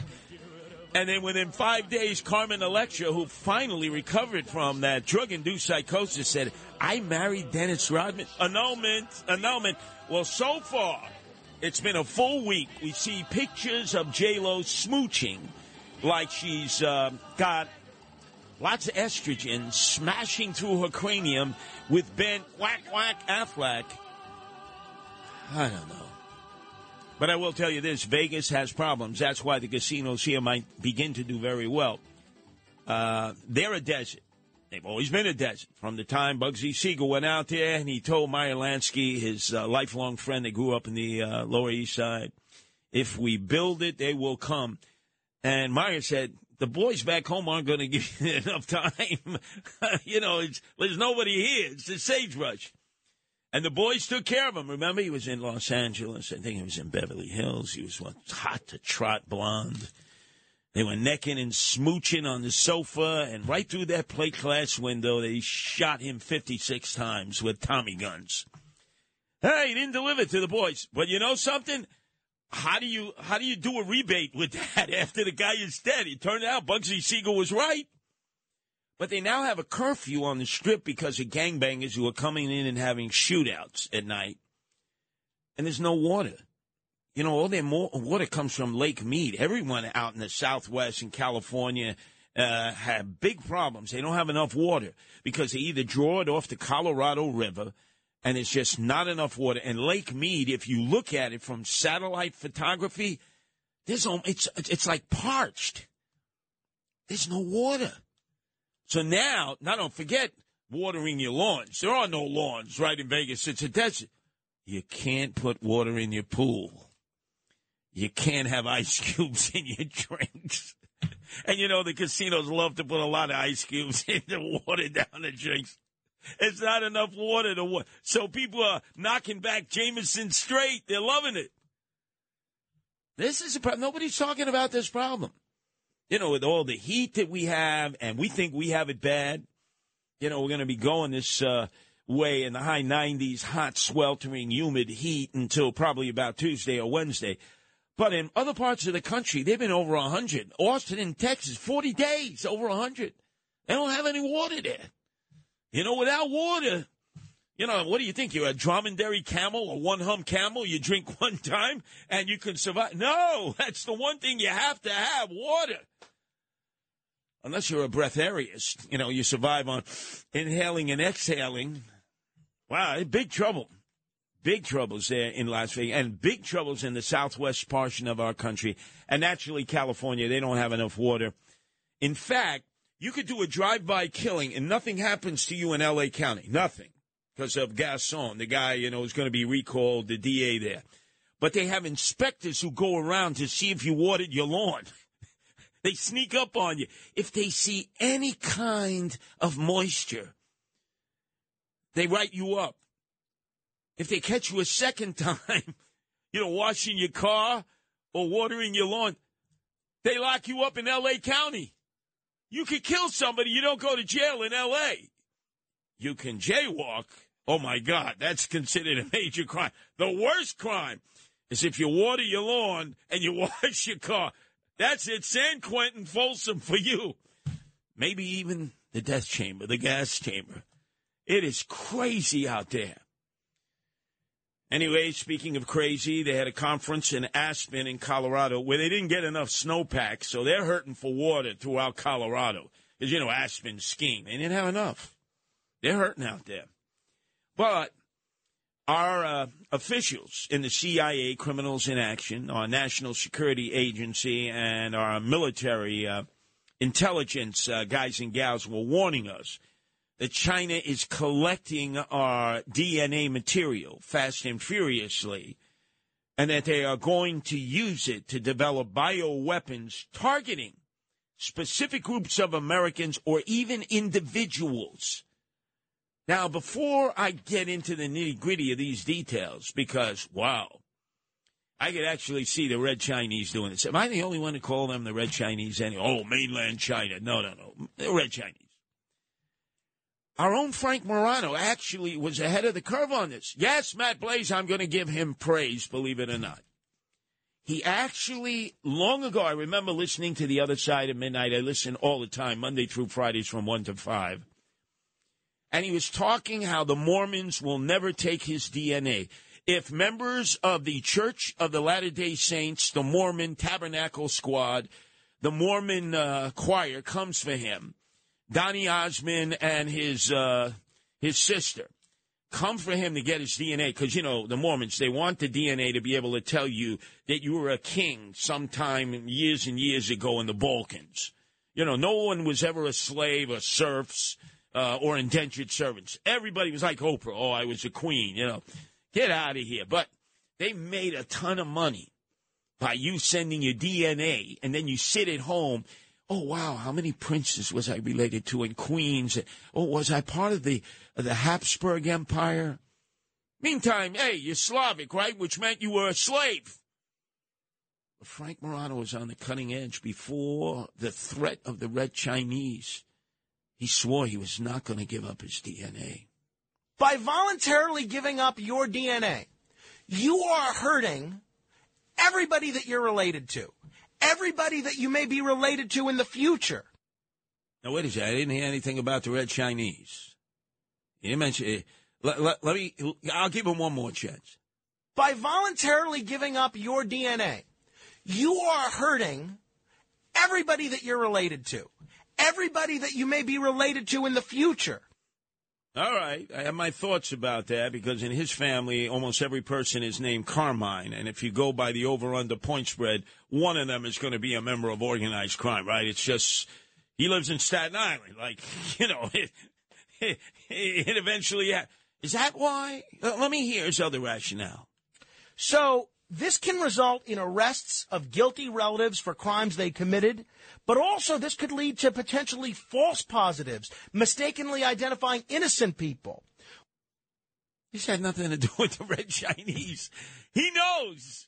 He knows he may be affiliated, uh, may be members in his family named Carmine affiliated with organized. Everybody in his family is named Carmine. Let me tell you what the uh, Congressman Jason Crow said over the weekend at Aspen, Colorado. He said, look, the Red Chinese have been collecting our DNA data for many, many, many years, claiming that it was to develop medical concepts to help in dealing with cancer, uh, cardio issues, uh, viruses, diseases. You know, it seemed like a good thing. He said, they will try to get you. Now, think about this, Matt Blaze. You've got something to hide. I think you're a fugitive. Nobody has a name like Blaze. That, that's a fake name. I, I, I think you have an alias. Might have a few aliases. But I had no idea that this red Chinese company, 23andMe, what kind of a company would have a name? 23andMe actually tries to get you to spit into a cup and then they process your data. And they do a complete background through your DNA. And guess what? Your DNA is now owned by the Red Chinese, and there's nothing you can do about it. And apparently, they can then send some kind of a biochemical virus and cause harm to you individually or to your family or to a whole group of individuals. In fact, it's like right out of that new James Bond movie, you know, No Time to Die. I mean, that was one of the uh, theories out there. And apparently, the Red Chinese have been doing this a lot. Now, what does this have to do with Bill Gates, right? And then no, I'm extrapolating here. Bill Gates, remember Microsoft? He left, but he still has the billions. You know, him and Warren Buffett, the sage of Omaha, you know, they play cards.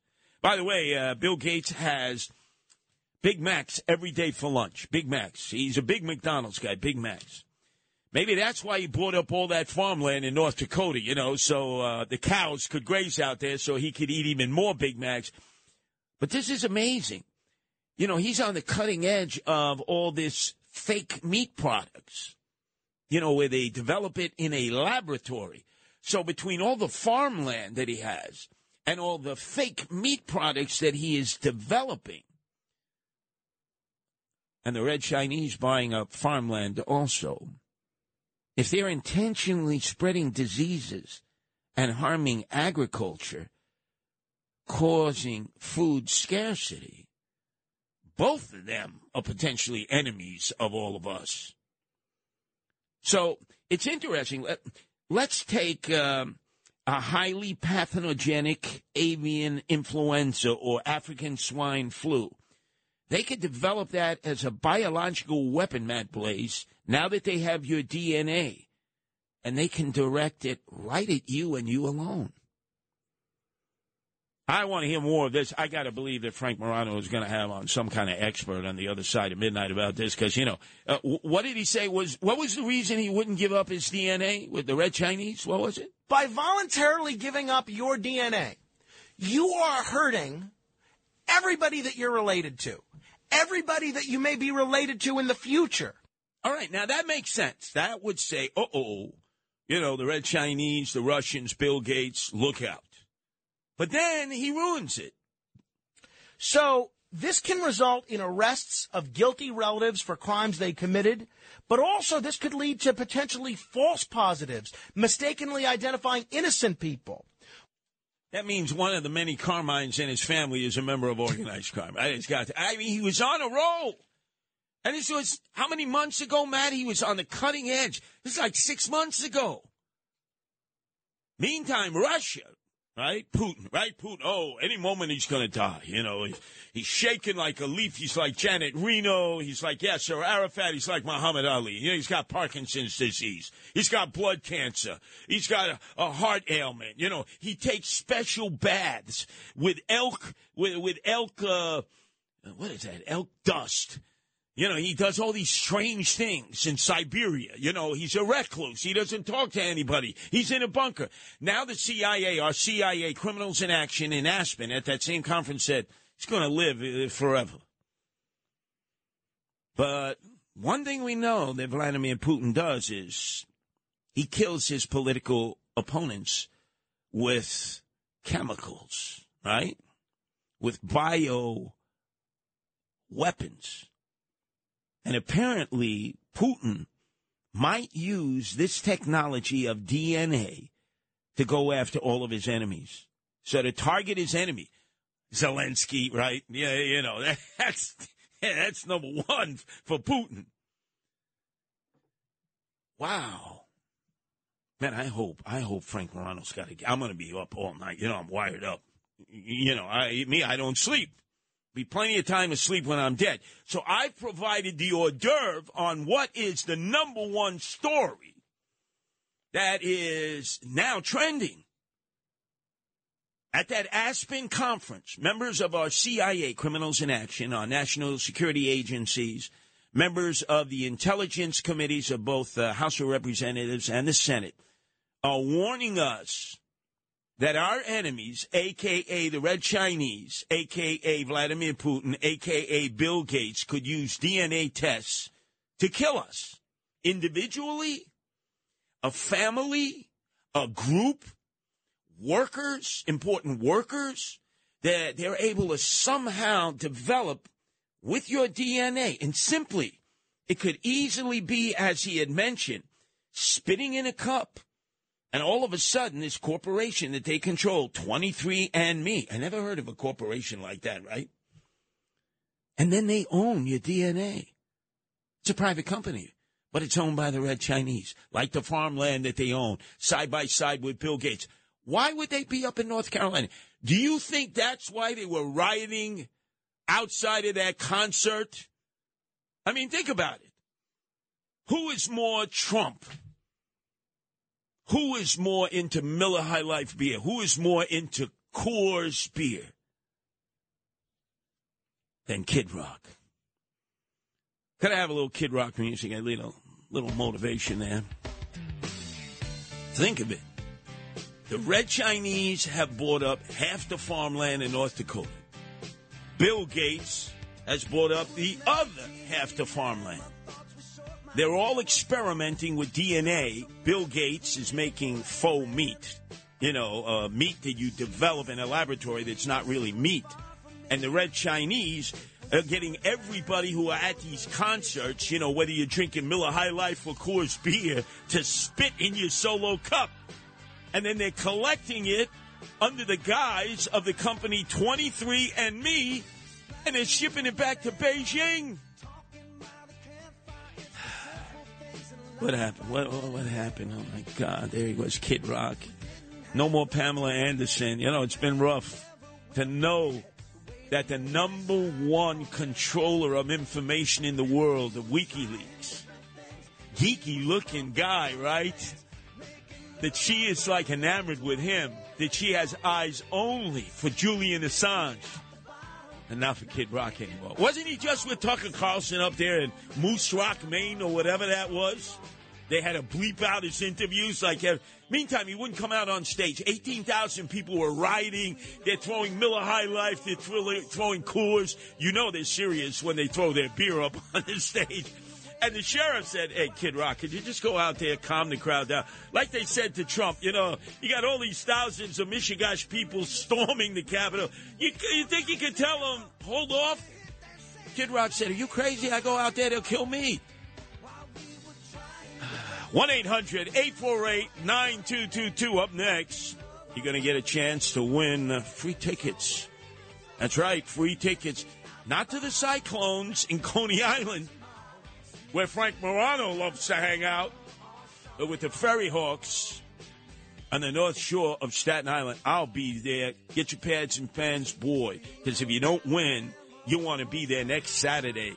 You're going to have a WABC All Stars. We're going to be playing the NYPD All Stars first, and then it's the Ferry, Hawk, Ferry Hawks versus the Lancaster Barnstormers, who by day have to put up barns, which is the Amish tradition, bake cakes, and then they get into their horse uh, and buggy carriages with the little uh, triangles on the back, the orange triangles, and they'll work their way down to the North Shore of Staten Island. And it doesn't matter who wins. You know, it's the Ferry Hawks are going to win. They got the only woman in all of professional baseball. She's a pitcher. She plays the outfield. But even if somehow the Ferry Hawks lose, there will be post game fireworks. Call right now 1 800 848 9222. That's 1 800 848 9222. And if you're the seventh caller, you get two tickets to come free. Anyway, let's go to Tom calling from Hazleton, Pennsylvania. Your turn to be heard here at WABC, Tom. Hello. Uh, yeah, we used to have a priest named Father Mazzari. He was a Monsignor. And the Catholic school, the CYO League, had a game against Bristol in Pennsylvania. And uh, I had an issue with Arlen Specter. Hey, wait, wait, wait! Hold on, Uh. Hold on, Tom. Let me let me Specter let me slow you down. I think Tom's been. Uh, hey, Tom, you, you, hey, it's hot. I realize even in Hazleton, it's like close to hundred. What have you been using to cool off there, Tom? You, a few brewskis? Yeah, I I have I have a fan, and uh, hey, she's, she lives up on uh, uh, Nanagoat Hill. No, I know. I know exactly where that is, Tom. But you cannot dispar, disparage Arlen Specter. Arlen Specter is a friend of mine. He'd been the district attorney in Philadelphia, then became the U.S. Senator, Republican.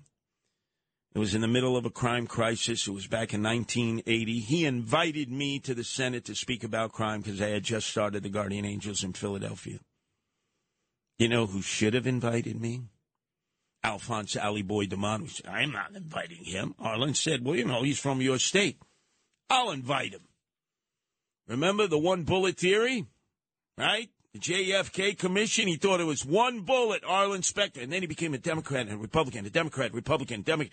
I love Tom. I will not allow Tom to disparage the great Arlen Specter, who no doubt Frank Morano has probably interviewed at some point in his. Uh, what a great interview he is. I mean, look, that's uh, I can't take that away. He is the best interviewer here at WABC. Hey, John Catsimatidis does great interviews.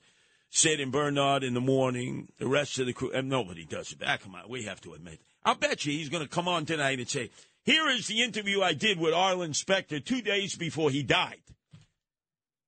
One bullet theory, remember? No, he didn't think the grassy knoll. No, he didn't buy into that. Let's go, uh, if we can, to Michael, who's calling from New Jersey. Your turn to be heard here at WABC, Michael. Yes, Curtis. I, I won the uh, tickets to the Ferry Hawks game, and if I bring my acoustic guitar, will you sign it for me? I have a black magic marker. Would you please sign my guitar for me? Wow, you look, you're asking me, you know, I should be thrilled that you want my signature on that and it's not a check because if it was a check, it would bounce. I guarantee you. With my name on it, it would not clear. No, I really want you to autograph my, my, my guitar, my acoustic guitar. I won tickets. Are they going to mail them to me? Because I don't have my email. Oh, wait, Um, wait, wait, wait, a second. When when did you win them, Michael? Uh, I was waiting about an hour to talk to you. Um, I won them about an hour ago. The first time you announced it. Oh, oh, okay. Well, well, did we get uh, did we get Michael's info? You sure? Yeah. Yeah, but Yeah, wait, he- ho- hold on a second. Hold on a second, Michael. This is the Frank Morano crew. You know, this is like NASA, you know, a space launch. Check, check, check, double check. This ain't the Mensa crew here. We're talking special ed. Michael, I guarantee you, I will make sure you get your tickets. So you don't have email, they got to mail them to you, right? 746 River Road, Piscataway, New Jersey. Oh, Piscataway. You know, used to go to Piscataway. God bless her soul. Uh, hold on. Do you know used to come seven days a week to Piscataway, Michael? No, I don't know, Curtis. I'm going to tell you a story right now.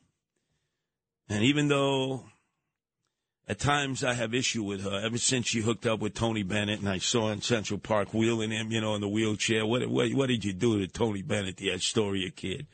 Lady Gaga, Thunder Thighs. When she had black hair and not blonde hair, she went seven days a week to the Port Authority. Took that New Jersey Transit bus. Oh my God, that's torture. To meet in her producer's basement, to learn her craft. And now you know the rest of the story. And uh, she was with uh, Bradley Cooper, right? In that movie, remember, we started, they were going, oh, urge to merge, you know, never happened, right? So who did he end up snacking on? Huma, former wife of Anthony Weiner. And when I first read that story in the New York Post, page six, you know, Cooper and Huma I said, Anderson Cooper, I thought he was gay. I'll never forget, he wrote in his memoirs, I was nine years old. My mother had me go to a Broadway play. Richard Gere was starring. And the moment I saw Richard Gere on stage, I knew I was gay. And that was without the Dalai Lama and the gerbils. There is no doubt. Bradley Cooper, yeah. Lady Gaga, ne- they didn't, no. Sorry. But that lady, I mean, busted her tuchus to develop her. Imagine just taking the New Jersey Transit bus once would drive you nuts. Anyway, ladies and gentlemen, coming up is the most requested, most listened to, most called in segment of the many segments that I do all week, in which WABC, the acronym stands for Always Broadcasting Curtis. Remember, it's not just the Quinella listening to me almost all weekend long, but you know, your lunchtime now from Monday through Fridays, I fill part of the bill. You know, it's Bill O'Reilly comes on for 15 minutes, and then I do 45 minutes. Uh, it's a rip and read uh, commentary, no calls. It's call driven all weekend long because I've got to just keep pushing on and on and on And you notice today's show was nothing like the show from 3 to 5 earlier or the overnight, the other other side of midnight, which is 12 to 6 to the break of dawn Saturday mornings and Sunday mornings. Over the course of human history, there's been Noah's Ark, savior of mankind. St. Francis of Assisi's, foregoing his wealth to be savior of all animals. And Curtis Sliwa, guardian angel and savior of New York City, protecting both man and beast. The Curtis Sliwa Show presents Curtis's Ark with Nancy Sliwa. From bipeds to quadrupeds and everything in between. Now, with Nancy Sliwa, here's Curtis Sliwa. Once again, ladies and gentlemen, it's the Animal Welfare Hour. And Nancy, uh, it's hot. You're schwitzing out there. I know you don't deal with the heat all that well, correct? Oh, wait, wait, wait. You see? Typical sabotage. The Frank Morano crew here. Let's see. You may have to call her back. What, what did you drop her uh, like a bad habit here? No, no. Uh, okay. Yeah, no. I'm here. I said, no, you know, I just got to watch my back uh, with this Matt Blaze. By the way, Nancy, you Yeah. ever heard a guy with a last name named Blaze? Um, like an an actual name? No, no. And you have been a criminal defense attorney, right? Representing Yes, I, yes. some correct, really yeah. some really bad dudes, right? Um. Uh. Well, you know. I mean, it. Yeah. In, uh, yeah. Well. I mean, yeah. With with odd names. Yes. Does, Correct. doesn't it sound like he's probably got a few aliases? Yeah. I mean, it does sound like uh, a a name that you would have for that's not legit. So yeah. Absolutely. It's okay. We'll get down to it. You know, PI Nancy Slee was very good at this. She does an extraordinary job of researching. She'll find out who you really are and how long you've been a fugitive from justice, Matt Blaze. But with the hot, sweltering heat, it feels like it's over a hundred. It's hard for human beings sometimes to function and breathe. I know it's difficult for you to go two blocks in this heat. I love it. I love it. I'm like a, a pig in a trough. I, uh, yeah, it- it's not hot enough for me with my red sateen jacket and my red wool beret, but animals. Yes. What should we looking out for for the many animals out there? Because a lot of people don't think of their needs, and this we're going to have heat like this going on until maybe Tuesday or Wednesday. Yes. uh, Well, yeah. So I would say, obviously, with um, you know uh, your personal um, pets, I think a lot of people are very cognizant of what they're doing with them. Hopefully, but you know, sometimes with with some of these uh, you know sort of indoor outdoor pets, people forget that you know really they can't sustain this sort of hot temperature. So you really need to bring them indoors. But I think the uh, the the bigger issue is for the all the time outdoor animals. So, for instance, um, I know like my mother, she lives in Pennsylvania. She feeds deer outdoor. I know that like I take care of the feral cats. I know people in Long Island they feed squirrels. Like there's a lot of people who are continually interacting with outdoor animals. So because you have that sort of relationship, I think uh, you know you you need to be cognizant of making sure that they have all of their you know necessary. So it's the cold water, and what's great with the water outdoors that you put outside, you can put ice cubes, right? So they melt slowly, so you know it gives a lot of time. But you know the outdoor animals, they need to have like um, either a cool amount of water. They, you know, you put the food in something that's a shaded area. But with indoor animals, I mean, if people are walking their dogs, or if they do have outdoor cats, indoor outdoor cats, you really need to keep them inside because you know the ground could be burning their paws and there's no reason to really have them outdoors unless they're you know a dog you're bringing them outdoors for a little while but you know they they ha- they do have that sort of um ability to have uh you know like heat stroke very quickly if they're in direct sunlight so I mean, if you're walking them, that's one thing, but there's no reason to leave them outside. So you really have to be mindful of that, and especially if you're taking care of outdoor animals. I mean, leaving cool um, amounts of, of water is, I, I think, at a minimum, that's a minimum essential thing.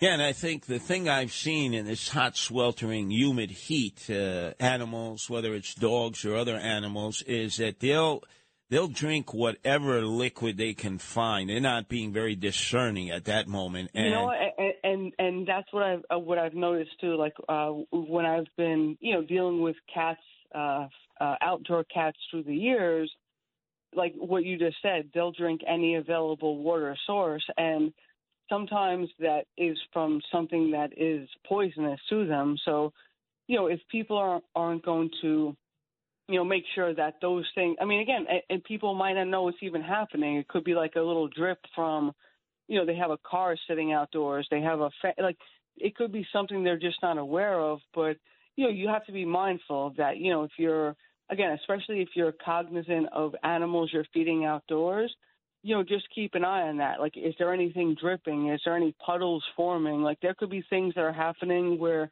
you can be in control of it and make sure that they're not going to get anything poisonous. Now, I think some uh, folks they'll have their dog, and the dog normally is panting, and they might have their tongue out, and they think it's just normal. But I think in this hot, sweltering, humid heat, they have to take a, a second, maybe a third look to make sure that that, that dog is not dehydrated. Yeah, I mean, and again, if you have a, a dog that obviously you would hope that dogs are considered like family, like oh, they're bringing them uh, back indoors after they go outside and you know take care of business. But I mean, this isn't the weather you keep dogs outdoors for. Like, there's no reason to have that happen. So on their own, they're not going to know to you know scratch at the dog. Oh, I have to come in. Like well, you have to be mindful of that. There's really no reason to leave them outdoors. Like, bring them back inside. Like, that's what you should be doing. Our number is 1 800 848 9222. That's 1 800 848 WABC. This is the most listened to uh, when I look at the ratings and I break the analytics of all the hours I do at WABC. It's the most participatory of uh, all the hours, and it generates the most calls whatever's in uh, that may be on your mind involving animal welfare issues, feel free to call 1 800 848 9222. Now, I see that Martha Stewart has yet another animal tragedy on her Palazzo, her Ponderosa, her big spread. Uh, could you describe what the first problem was and now what is the problem she has now? Okay, so the first problem that was brought to light was that one of her uh, pet cats was inadvertently left outdoors.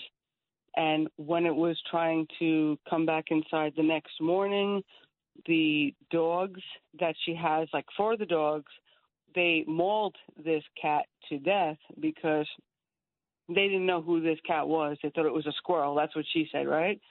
So I mean, again, like that's it, it, there's a lot of questions with that story right there. Like it just sounds odd. Like I mean, it's not really wise to have indoor outdoor cats. I mean, I'm not sure why the dogs wouldn't have recognized it, but I mean that was something that happened a couple months ago, and then it was reported on last month. But then, just uh, like it, I think it was yesterday or maybe a few days ago that, and then she po- and she posted stuff on her Instagram account and she also has peacocks that live on her property. And apparently, there was a a bunch of coyotes that have been lurking in the vicinity for a number of days, but you know it, that didn't cross her mind to contain the peacocks a little better. So now these peacocks got mauled to death, and she posted a uh, something on Instagram, you know, mentioning that all these peacocks had died, and the background music to that was Marvin Gaye, "Let's Get It On." So, well, well, well, just, wait, wait a second. Okay, so she's posting these things. Yeah, she's posting them, which uh-huh. obviously gives you the impression that maybe she shouldn't have animals. And then you know what? Eh, there you go. And that's the thing, right? So it's like eh, she's already indicating that she was aware that these coyotes were lurking about, and she had a contained environment for them, but for like a roof. And then she allowed them to, you know, be vulnerable, and then they were sadly killed. And now she's just posting about, you know, their. So again, I I think this is one of those instances where you know she's putting all the information out there herself that maybe she's not the most responsible animal owner and you know maybe she shouldn't be owning animals because it, it's difficult for her to take care of them Well, I got to say, you're posting something about these peacocks who were killed by these coyotes, and what was the music that she had in the uh, background? marvin gaye let's get it on Marvin Gaye, let's get it on. You Yeah, know what it uh-huh. is? I'll tell you, I think I know Nancy. You know, she did some federal time for lying to the FBI. They gave her a chance, you know, about insider trading information. They normally don't give you a second chance. Uh, they lied. She lied to them the first time they came back to say, look, our, our director has said, give her an opportunity to tell the truth. Let's not lock her up. She lied to him again. She got locked up. And then she hooked up with the Snoop Dogg. I think she's smoking that chronic. You know, the Dr. Dre and Snoop. That's strong stuff. I don't think she can handle chronic. You know what? And and the thing with with her too is I think that um you know it's like we always talk about people who they have initial you know arrest for you know um animal abuses and it's not really taken seriously. And then you know they go to show that they do abuses against society. So here this is like almost a reverse situation. I mean she's giving all the indications that she shouldn't be owning animals whatsoever and we have all the history about that so you know maybe we should you know be mindful of that and make sure that she's not taking care of any animals going forward I, I would concur with her, even though she's a proud Polish woman, correct? uh, i'm not sure about that Yeah, no, no, she is. Uh, that means is. you and her have that in common. You're fully, uh, you're full Polish. She's full Polish. You see? yeah okay okay Our number is 1 800 848 9222. That's 1 800 848 WABC. There was a situation the other day that really didn't get the attention that it was due. It was in the middle of the day, and on the bridge that connects Yankee Stadium on the Bronx side to Manhattan, 145th Street, right down the block from the National Action uh, Network headquarters of Alsam Shady Sharpton some guy had dumped a pit bull into the Harlem River. Just dumped him.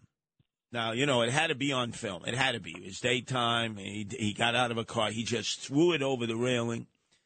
And some good Samaritan jumped in and kept the dog from going under, kept it afloat, which had to be extraordinarily difficult. First off, you go into the Harlem River, you probably disintegrate uh, from all the PCBs and the chemicals in there. And the FDNY came immediately and completed the rescue of the of the pit bull, but they never mentioned the Good Samaritan. He, I can't tell you how many times Good Samaritans come to the aid of either an animal or a person, and we never learn about who they are to give them the credit that they do. You know, and, and in this particular situation too, I think it's like it, that it absolutely should be acknowledged because to jump into that waterway that is clearly so uh, over the top polluted. I mean, that is something that should really be honored, especially for an unknown dog, right? Which I mean, this is a a, a breed of dog that clearly is always demonized. It's like, oh, pit bull mix, and yet this person was willing to do this for an unknown dog. I mean, that is a a beautiful thing, and I mean, I'm surprised that we still don't know who this person is who did this uh, great deed. Not only that, uh, the person who committed this dastardly act, uh, for purposes of description, we'll call him uh, modern day Michael Vick, who, who probably lives in that general area. And the police, they obviously they have the license plate, the make and model and description of the car. They probably got the video of the guy taking the dog, throwing him over the uh, the railing into the uh, Harlem River below.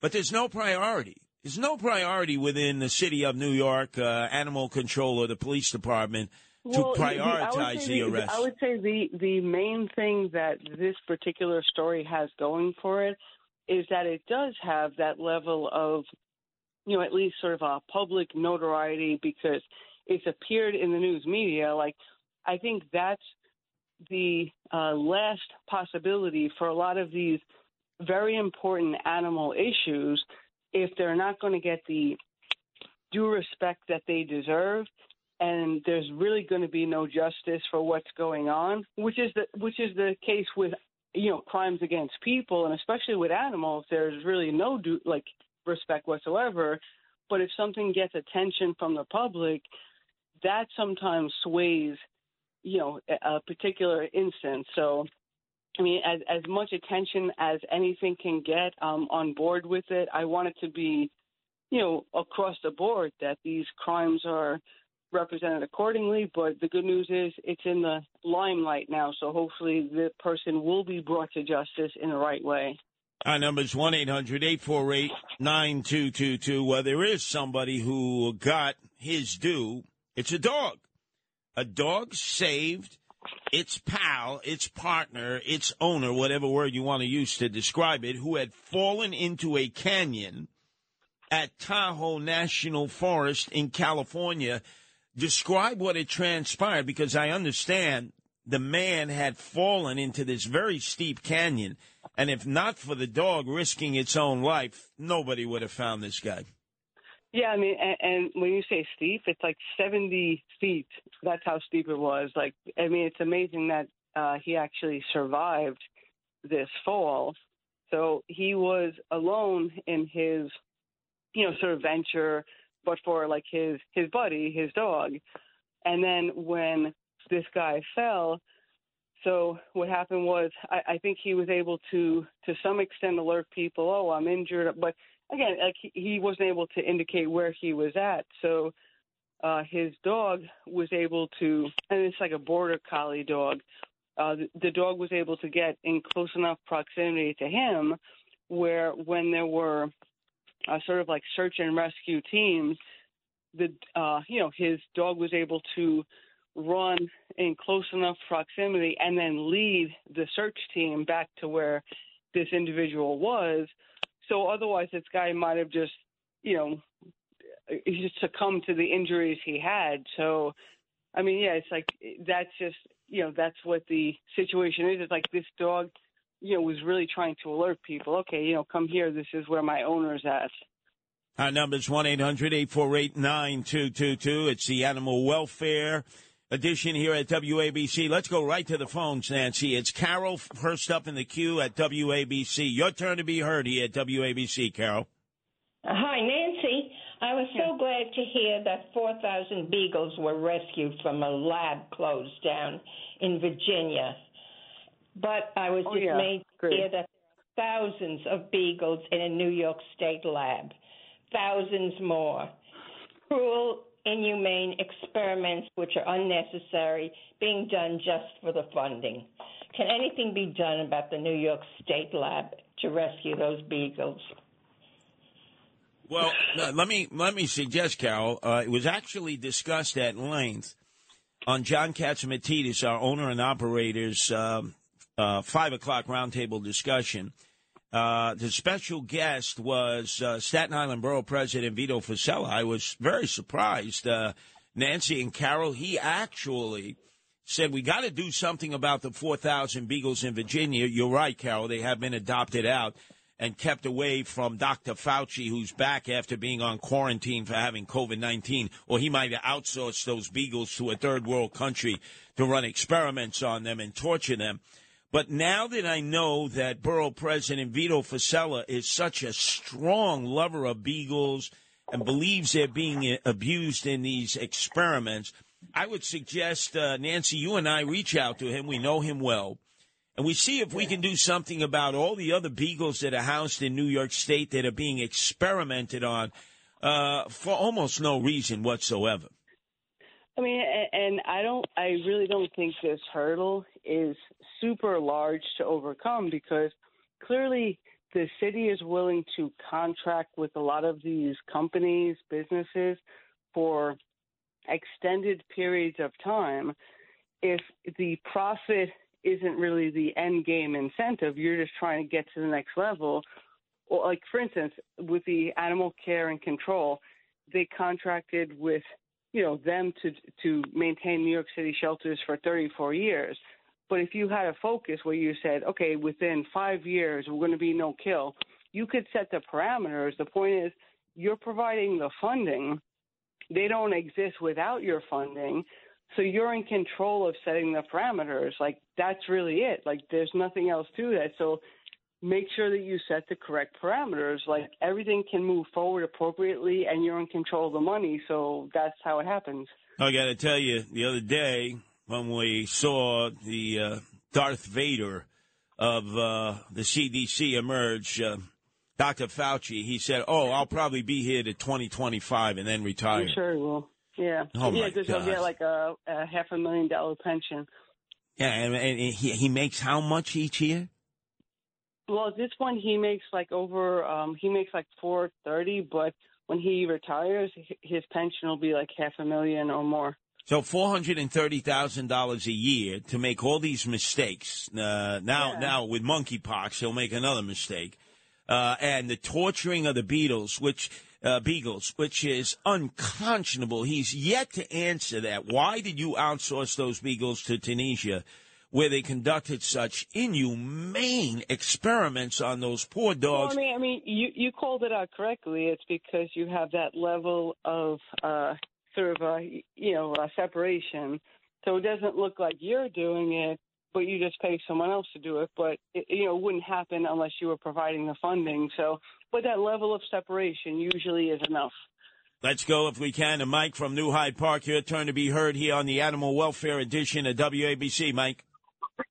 Hey, Curtis, like you and your wife, I am a huge fan of cats. I spoke to you earlier today, so, you know, I hate to say this because I know you hate it. Thank you for taking my call again. I'm usually cogent. But I mentioned a segment on your program that made me laugh so hard. The only thing that prevented me from rolling off the bed was my cat. And then after you disconnected me, I felt like you were almost implying that I was irresponsible or something. Let me tell you, please hear me out. I lived in the Bronx, 187th Street and Southern Boulevard, right across from the Bronx Zoo. I found a black cat. I took her in. She had three kittens a week later because they show when they're ready to go. I found two responsible homes for the two kittens. I kept one because he actually had special surgical needs that cost me like two thousand dollars. I treat my cats like gold. Okay, I love cats. I have a long history of caring for animals, and I love your program, Curtis, and I respect you. I hope you're mayor one day. I really do. No, no beef, but I'm just saying. I, I, I took exception to that. You took exception to that, huh? You were laughing your ass off. You almost crushed your cat. You were laughing so hard. I pointed that out. That please don't hurt the cat, and you took exception to that. I I didn't. I she sleep she sleeps next to me, Curtis. I mean, what can you say? They're cats. They're all over the place. I Oh no, no, totally, t- totally understood. We've got the 18 rescue cats in our uh, apartment in the Upper West Side, and I know exactly, exactly how you feel. I, you know, I think that we should push forward, which I think is like a, a very important, um, you know, objective for all pet owners. When you have uh, when you have health insurance, if you have people who can be added to your health insurance, why can't your pets be added to your health insurance? Like, I think that would be the total game changer between people relinquishing their pets when they have issues where they're told it's like a lot of money. Why can't we add them to our family health insurance the same way we do children? Well, that, you know, brings to mind what just transpired. You know how we've been having a very difficult time with Frank Morano and his other side of midnight. People have been calling up asking about certain issues involving pets or even the problems he talks about the three cats that Rachel had that he inherited in the marriage and he knows nothing about. He never once picked up the phone and spoke to you as the known expert here at WABC. I'm not an expert. His producer, probably a fugitive with uh, a number of aliases, Matt Blaze, he's not an expert. And his own brown nosed producer, Alex, what did he speak to you about today, Nancy? Um, all about like a personal cat issue. He didn't speak to Frank about it, did he? Well, no, because Frank doesn't know nothing about cats. So, wow. you know. His own brown nosed producer, Alex, actually ended up seeking counsel from you about an issue involving the cat that he so loves. He wouldn't trust asking Frank Morano about it because Frank doesn't know what to do with the three cats he inherited because he got married to the cat lover Rachel. Yeah, I mean, I mean, uh, Frank does speak a good game, but uh, he, I, he, I don't think he knows anything about cats. You know, like he doesn't even know Cat 101. So sadly. No, and plus he's a dog lover. He never liked cats. He never Oh liked yeah, cats. that's, that's bad. That's They bad. came with the marriage. It was sort of like part of the marriage. You know, the cats came with it. Now, this is a subject very dear to me because I've seen them in some parts of the world when I've traveled. Vultures are disappearing. What does that mean? Okay, so yeah, this is. I mean, obviously the the way that the world is super interconnected. The amount of now this is in uh, Africa and uh, Asia. The amount of vultures, the populations are going down in a large degree. So now again, like so now this is uh, the story I was reading was speaking about the fact that what are the the roles that the vultures play, right? So, you know, when they're uh, taking care of the animals that have been killed in the you know in the wild, but you know their purpose also is they're they're taking away some of the you know maybe like uh, ailments these animals have, and also if uh, living you know animals are disintegrating, like if nothing so again, there is a purpose, right? There's like the whole entire ecosystem. This is how everything's so super interconnected. But vultures are disappearing, which means that a lot of these places where otherwise they would have, uh, you know, made sure that the animal who was taken care of who was devoured, they're like sort of lying in the sun. And now other animals are getting to them, and those are animals that are interacting with people communities so there's a reason why, you know, again, this is how it upsets the overall ecosystem. So again, right? it's like you have less vultures, now you have other animals, and they're eating the animals who passed away that vultures would have had, and now they're in, you know, communities and people are interacting with them. So there's a, you know, so the concern is that uh, because they have this incredible ability to take care of bacteria and sort of spreading of any illnesses. Like that's one of the great things about the vultures. It's like they sort of, you know, that's their role.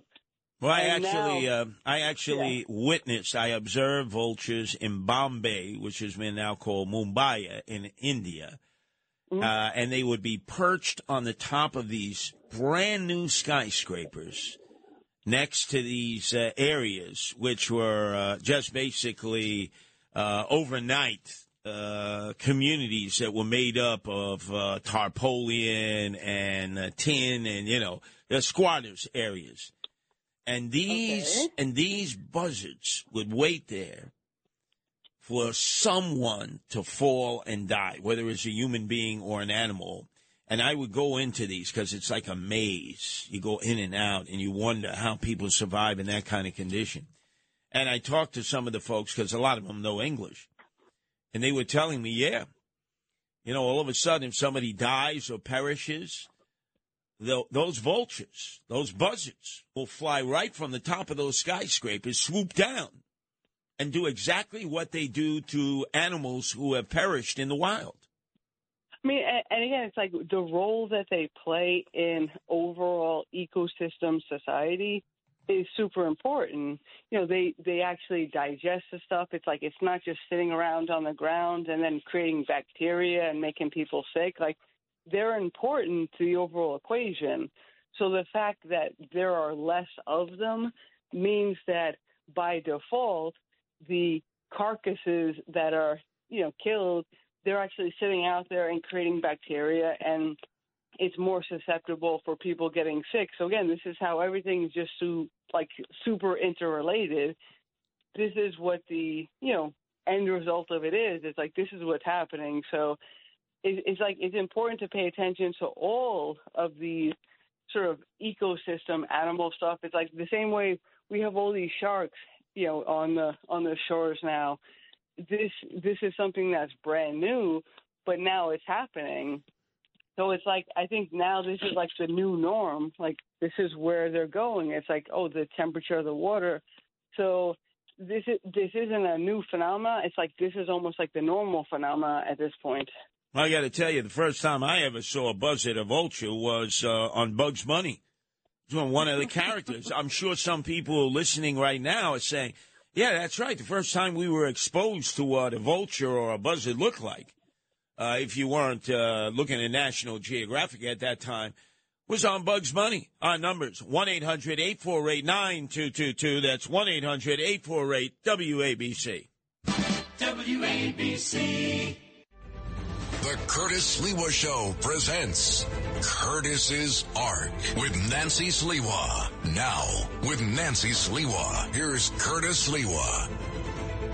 As we continue with the Animal Welfare Hour, let's go to Denise, who's calling from Long Island. Your turn to be heard here on WABC. Denise. Yes, hi. Hi, Nancy. Hi, Curtis. Uh, I've called before. As per um, your other caller who um, spent $2,000 on a little kitten that had a problem, uh, I can't speak with authority, Nancy, about adding it onto your own health insurance, but there is animal insurance that you can purchase as long as the animal does not have a pre existing condition. That pre existing condition will not be covered.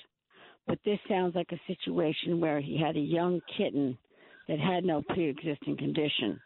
And if he purchases uh, insurance, animal insurance, which they have for cats and dogs, uh, then that pre-existing condition, which if it's a young cat, obviously doesn't have too many, but down the line may get you know further conditions that would be covered. So um, I called before. I had, as I said to you before, more than double the amount of your stray cats that I've taken in and taken care of. And uh, my vet was very compliant and very sensitive in helping me out. And uh, I think Now, now have you had um uh, pet health insurance yourself? No, I couldn't because I had too many cats. Are you kidding me? Okay. I told yeah, you. And, you know, and, and that's the thing. Like, so I, I, I'm always curious about like how that works, right? Because I would love the idea that you know anyone who has a pet can, uh, you know, jump on board in terms of doing that. Yes, like, yes. I'm not sure what it like, requires because I don't have that myself either. But you know, I guess in my head, like I was thinking, oh, it's kind of curious that you know if you have a a job and you know they have like they cover you know children you have, oh, you they can be on your health insurance. Like at some point, they should acknowledge that people have pets because let's face it, it's like a fraction of the cost, but there should be some way for normal health insurance to There you know is. accommodate There for is. pet ownership. And that might be the Okay. difference between people relinquishing their pets because they're like, oh, I can't afford to do something. if you if you contact a vet, they probably know all about it because I have a Yeah. friend who adopted a a dog, and um, he's had all sorts of problems down the line, epilepsy. I mean, he had seizures, et cetera, et cetera. But from the beginning, she got pet insurance on him, so Yeah. a lot was covered. So I would Okay. suggest that somebody start by contacting veterinarians they're probably the the best source in order to find out about the pet insurance. Well, let's do let's do this, Denise uh, and Nancy, for next week. Why don't Yeah. you do a deep dive, uh, deep research project, Nancy? Uh, as part yeah, of- absolutely. And this way, you can share what you've uh, learned with our many listeners uh, throughout the tri-state area and beyond. Absolutely. All right, Yep. let's go back to the phones. It's Vinny calling from New Jersey. Your turn to be heard here at WABC, Vinny. How you doing there, Curtis? Uh, I wanted to tell you about a dog I had. I I used to work construction with my brother, and we used to go to this bar after work. And I found this beautiful German Shepherd. He was like dying of mange and mal- malnutrition. I brought him back to health. But I was living in a basement apartment, and the people allowed me to have it. They're pretty uh, compassionate people, but eventually I had to give him away because they said he barked all day when I was at work. And I gave him to a friend who uh, owned a restaurant. His father retired and lived in Strasburg, Pennsylvania. And uh, I want to talk about the emotional intelligence of animals. When he put him in the car the day he took him away, that dog hung on the back window and just stared at me. And I asked how the dog was doing, like a few months later, and he said, "Oh, the first few two weeks, two three weeks, he's very sad, but he came around." And I went and visited him. I went and took a trip up there, and uh, and the dog was like under my legs, all over me the whole weekend. I think that's a show in itself, just the emotional intelligence of animals. We always deny them, uh, you know, the intelligence. Uh, you know, we think they're like uh, adapt to anybody, but it's not necessarily true. Yeah, no, no, there's there's no doubt. Uh, uh, I've seen that time and time again. A person is in a position where they have to give up uh, their family member, their animal friend, and uh, Nancy, they're traumatized forever about that for whatever reason it is. Yeah, yeah. I mean, and in terms of, um, let's say, having um, a you know a animal like a pet that you've adopted in. Now, if there's no uh, issue with where you're living, I mean, my my suggestion would always be getting another, uh, either if it's a dog or a cat, because there's no question if you have one, you know, by itself, it's always going to have that little bit of that needy component. It wants to be around someone. It wants to be interacted with. It wants to be pet. It, you know, if you have two dogs or you have two cats, like they'll be able to keep each other company. Now, obviously, dogs and cats they have different sort of requirements, but the reality is, in terms of the social element, at least they keep each other company. Because it's true, if you just have one, they're going to be very, you know, reliant on you for their entire social engagement, and that's a lot of responsibility, and there's not enough time. So if you have a second, you know, cat dog, at least they're able to be with each other in the interim, and then when you come home, they can just interact with you independently. But I mean, certainly, like to your point, the socialization is such a big thing. They don't want to be sitting by themselves all day. Depending upon where they came from, it might be that you know they're already like traumatized from their initial environment, so there may need to be that sort of a constant contact. But you can overcome that a lot of times with having a friend for them. So when you're not there, the other animal takes the place and they, you know, hang out with them, they play, they they sleep. So I mean, I think that's really the thing. Like if you take one by itself, all the pressure, all, everything's on you. Like you have to be everything for this animal. And if it has some of these issues, it's going to be a lot of responsibility. So it's like better to get a second, like a friend for them. Let's go, if we can, to Debbie in Connecticut. Your turn to be heard here on the Animal Welfare Edition of WABC. Debbie. Hi, Curtis. Hi, oh, Nancy. I was uh, wondering if you could elaborate a little bit on who's funding these projects for the beagles going to China. Is it shampoo companies in their best interest to for these experiments, or So like the, like the Fauci stuff, Fauci experiments. yeah? Well, yeah, the beagle, yeah, sending the beagles to China. It, it- apparently, I thought you said there's funding uh, that was Oh yeah, like you for said, that. uh, y- you know about that, Curtis, right? Like the the funding for the beagle experiments. Yeah. So in this case, uh, Dr. Fauci, head of the CDC, wanted beagles experimented on for reasons that we've yet to be able to determine because he will not be forthcoming. There's no transparency. He took it upon his agency to uh, subcontract this out to Tunisia, a third world country, because uh, you're not permitted to conduct those kind of experiments here in the ter- territorial United States. And as we saw, the beagles were placed in a position where they couldn't move their heads. They were entrapped. And then they re- released these sand fleas, like these flesh eating insects that just tore up their heads, ate the skin right off their skulls, tortured these beagles. And so then the question was, well, what the hell were you going to learn from this other than you are just a sadist?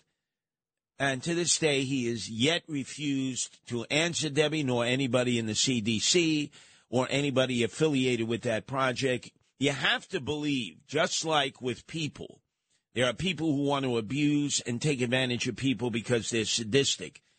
Uh, we've seen this time and time again. It doesn't matter whether you're educated, you lack education, you're poor and impoverished, you're wealthy or rich, like Michael Vick uh, was.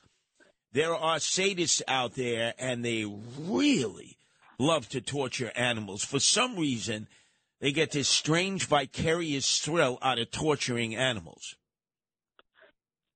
And uh, it's got to stop. And Dr. Fauci left us no hope by saying the other day after recovering from COVID, oh, you'll have me to kick around till 2025. Oh, my God, my. Let's go to Peter in the Bronx. Your turn to be heard here on WABC, Peter. Uh, thanks for having me, uh, Curtis. Uh, I want to say it's always nice to see uh, your angels on the subway. I always feel a little bit safer having them around. Um, yeah, I, I just want to say, you know, culturally, we're really selective on, on what we care about. I think obviously all animals should matter. And while I'm not saying we shouldn't eat meat, you know, the way we treat the, even the animals we eat pretty terribly across the board. And, you know, all these animals have to matter, or at least should. And, you know, we should always strive to kind of do better, right? I mean, let's be honest. There are a lot of cultures where cats and dogs are eaten. You know, morally, they're not necessarily any wrong to do that any more than we're wrong to eat cows. And, you know, I just wish we cared about animals across the board more. Well, I think, Peter, uh, I've learned because Nancy obviously was a vegetarian when I met her, and she's uh, abided by that principle for many, many years. The more I was exposed to how animals were treated that we consume, first it started with me way back when uh, I was much younger, and I learned uh, how veal, veal is prepared, you know, from the baby calves, and how they were just tied up and not permitted to move and then we can start going right through the laundry list, these industrial farms where all they do is raise animals to slaughter them so we can eat them and deprive them of any dignity, any space. It's barbarous behavior. And when you see it, Peter, that's why everybody should see it. You want to eat meat? Go ahead. Look at it first, though. What we do in order to get that meat. And I will tell you, like myself, I don't eat that meat any longer because after I saw those films, I was sort of like, no, I'm not, I'm not eating that meat anymore. Vegetarian? it sticks in your mind. It really does. Are you a vegetarian, Curtis? I didn't know that. I would say I'm getting there. Nancy's getting me there. I'm not. I'm not going to claim like Eric Adams. I'm a vegan, and then we learn he eats fish. Okay, he eats fish, uh, but I'm pretty much at that point now where it's uh, fish or I'll just have like cheese and lettuce, and I, I, I just it's very difficult for me to uh, eat uh, red meat any longer, uh, and in some instances, uh, chicken. Only knowing what they go through and the way they're they're prepared, they're raised, and the way they're slaughtered. And what about the way we treat our human animals? You know a lot about that. You know, having you know policing a lot of people and things like that. I mean, that's also a whole other discussion, obviously. But well, I think in general, there's a real know, sickness. This is this is what I said in both debates against Eric Adams. I said a uh, person that we all admire, we all think of as being enlightened. Mahatma Gandhi said long ago, before I was birthed, a society that mistreats its animals will mistreat its people. And all I say is look around the streets of New York City. Look at how the emotionally disturbed persons are treated. Look at how the homeless people are treated. And then look at how we treat our animals. Meantime, uh, one last thing, Nancy. Please describe what people can do because animal control is overloaded uh, with uh, animals that they have either uh, gotten or have been uh, surrendered into them and it's uh, it's at a desperate uh, level now. Yeah, well, the the um, uh, New York City animal care and control shelters are at this point uh, overrun. They have too many animals there, so they're um, you know, adopting out animals with reduced rate adoption fees, and it's, it's very important to. I mean, again, like I'm not on board with their overall practices, but it really is irrelevant at this point. Like you just want to make sure that these animals are adopted out into safe homes. So if you go online, you know, if you go to the uh, facilities, they have like the physical facilities where you can adopt them, you know, just to make sure they're not put down because the amount of animals they're taking in is um, really over the top, and they're actually starting to close down acceptance of animals in certain of these uh, city-run shelters. So that means the animals are being turned away. So if you can, you know, possibly adopt them, or even if you're just fostering them, you know, at least you're giving them some breathing room, so maybe someone else can adopt them because clearly there's a lot of them coming into the shelters now. So I mean, yeah, if you have some space, you have some time, certainly like, you know, go uh, go and try to, you know, adopt them and try to, you know, keep them, foster them, whatever you can do. Now, Nancy, if uh, uh, if anybody would like to get in touch with you and continue the conversation, or they need uh, some help or assistance on an animal welfare issue, how can they contact you? Um, well, uh, Nancy at guardianangels.org. And uh, yeah, and definitely we've had people who reach out to us and we're, you know, working to try to solve some of the issues because obviously they're very large. But Nancy at guardianangels.org. Yeah, and do yourselves all a favor when you're listening to the other side of midnight, Frank Morano, Monday through Fridays, 1 to 5.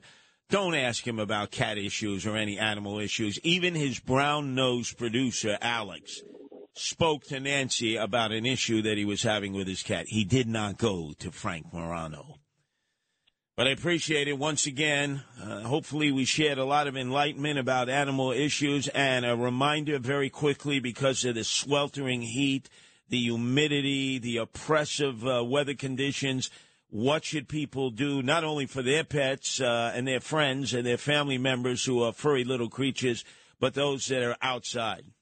Okay, well, if you have any pets of yours that you're bringing indoors, bring them indoors right away. And if there's any animals you're caring for outside, make sure you put down a lot of uh, cold bowls of water and little food sources for them because it's going to be tough for them to get through these next couple days. Thank you, Nancy. Up next, going to discuss with Dominic Carter how it doesn't make sense to be best buddies with Eric Adams. The swagger man has no plan in dealing with crime. His friend, the Reverend, got robbed today of $400,000 while conducting a service in Canarsie. And the guy who was his advance man, remember, got pistol whipped there at the uh, Brooklyn Navy Yard? And they haven't caught the guys who did it yet. I guess you get no special credit when you happen to know the mayor who claims to be Mr. Law and Order, but the swagger man, it's obvious now, has no plan. WABC. Check this out. No one knows New York better. The founder of the Guardian Angels, Curtis Sliwa. And you can't compete against that. On 77 WABC.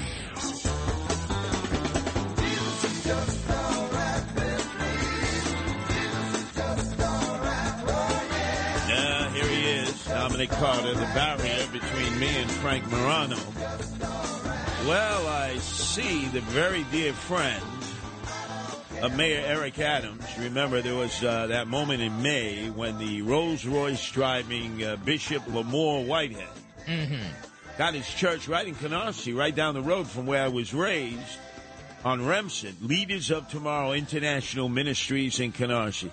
He was the guy who was going to take Abdullah. Remember the guy who killed the the employee of Goldman Sachs. Right, the train And they were, situation. he was going to turn him into the mayor at the fifth precinct. Right. You know, so the mayor could go live at five. And then DT said, "Oh no, we're not going to start this. Instead of us taking, everybody will want to turn themselves into the mayor because then they get to be on TV. Oh, I didn't do it, Mr. Mayor. Oh, okay, I, I understand. So they they interfered. They grabbed him when he came out of legal aid after meeting with his uh, lawyer. But this guy had the phone number of Eric Adams and has had a long term relationship when he was Brooklyn Borough president. So apparently, 11 o'clock in the morning, he's having his service, and he has it on live stream too, because you know because of COVID 19 and the variant and the heat.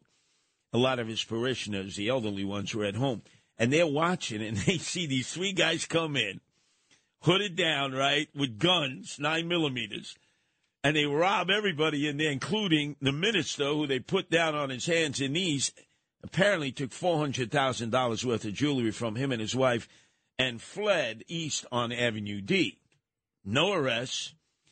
I got to believe that the Reverend Bishop Lamor Whitehead pulled that cell phone out and called the mayor and said, I need your help. Maybe, but you're making a huge assumption. And the assumption you're making, Curtis Sliwa, is that this is all on the up and up. I just don't buy it. Ooh. At all. Ooh. Do you really think, I don't care how flamboyant one may be, do you really believe, really believe there's a pastor that shows up at a service that is broadcast mostly primarily online to the parishioners and that he's got on a $400,000 chain? Do you really believe that? Guy rides around in a Rolls Royce. Come on. Yeah, well, you- it, on a leash you could drive drive a Rolls. I mean, but do you really believe this guy now? And, and I don't believe it. I, I'm questioning whether the robbery was a uh, inside job because it's very easy to say, "Look, look, look, it's on video. Now pay the insurance." Come on. Oh. Wait a second. Maybe that's why I don't trust Al Slim Shady Sharp tonight. Here we go. Every time his Here house, the house uh, of hate burned down. Remember when he was being investigated for tax evasion? All of a sudden, mysteriously, he was hit by electricity or lightning twice. So you and Sharpton still have this thing with each other, Man, Are, you- are, are you and I going to retire with you and Sharpton having this thing with each other? No, no, that ain't happening. Man, I- I know, I know how he works it. I work. it- it- it- my complexion is not my protection from him. You understand? He knows. I know him. Uh, he grew up on the other side of Linden Boulevard, Stone Avenue Projects, Brownsville. I grew up in Canarsie. I know this. Guy. So wait, if I arrange a lunch or a breakfast, a cup of coffee between me, you, and Sharpton, will you come? as long as he pays for it. But you know he don't pay for nothing. He's like Frank Morano. He's got Oh. alligator arms. You know, Frank, he sets up these lunches, these brunches. You know, he likes boozy. He calls it boozy brunches now. He gets everybody together, and then all of a sudden, the bill comes in. He walks out, and people say, Frank, aren't you even going to go Dutch and even pay? I'm the one who put it together. Why should I pay for anything? You should be lucky to have me there. Uh huh. So we somehow come back to Morano to start the new week off. Well, I have to because that's why you're here, the barrier uh, to prevent me from being the inquisitor of Frank Morano. So do you believe this with the uh, the pastor? I have to. Really? Because he's God's messenger. I know this guy a long time. Bishop Lamor Whitehead. Oh, that's right. He's been on the down low for quite some time, but he's friends with Eric Adams, man. Wait, well, I don't know what you mean in this instance of the down low. I cannot speak ill of a man of faith. I just know he's on the down low. This man's a player. I'm gonna leave it at that. So wait, is he a player with the ladies or is he on the down low? Uh, it's multiple. Mm. It's multiple. But he knows the mayor real well. Show me the money. Well, he knows the mayor real well. You you seem to be very protective of the mayor. Loaded, loaded question. anyway, Dominic Carter up next. Love which you, means man. I don't have a no, no, I don't go that Love way, you, man. man. No, no, because no. of you, everywhere I go, people walk up dancing, talking about return of the man. no, no. You're the big Mac Daddy. Mac Daddy. Okay, Mac Daddy. I gave you that song, man. You, you forgot the words already. Yeah. Now I'm gonna have to revive that song. Love and you, then man. Frank Morano will end up stealing it and using it for himself.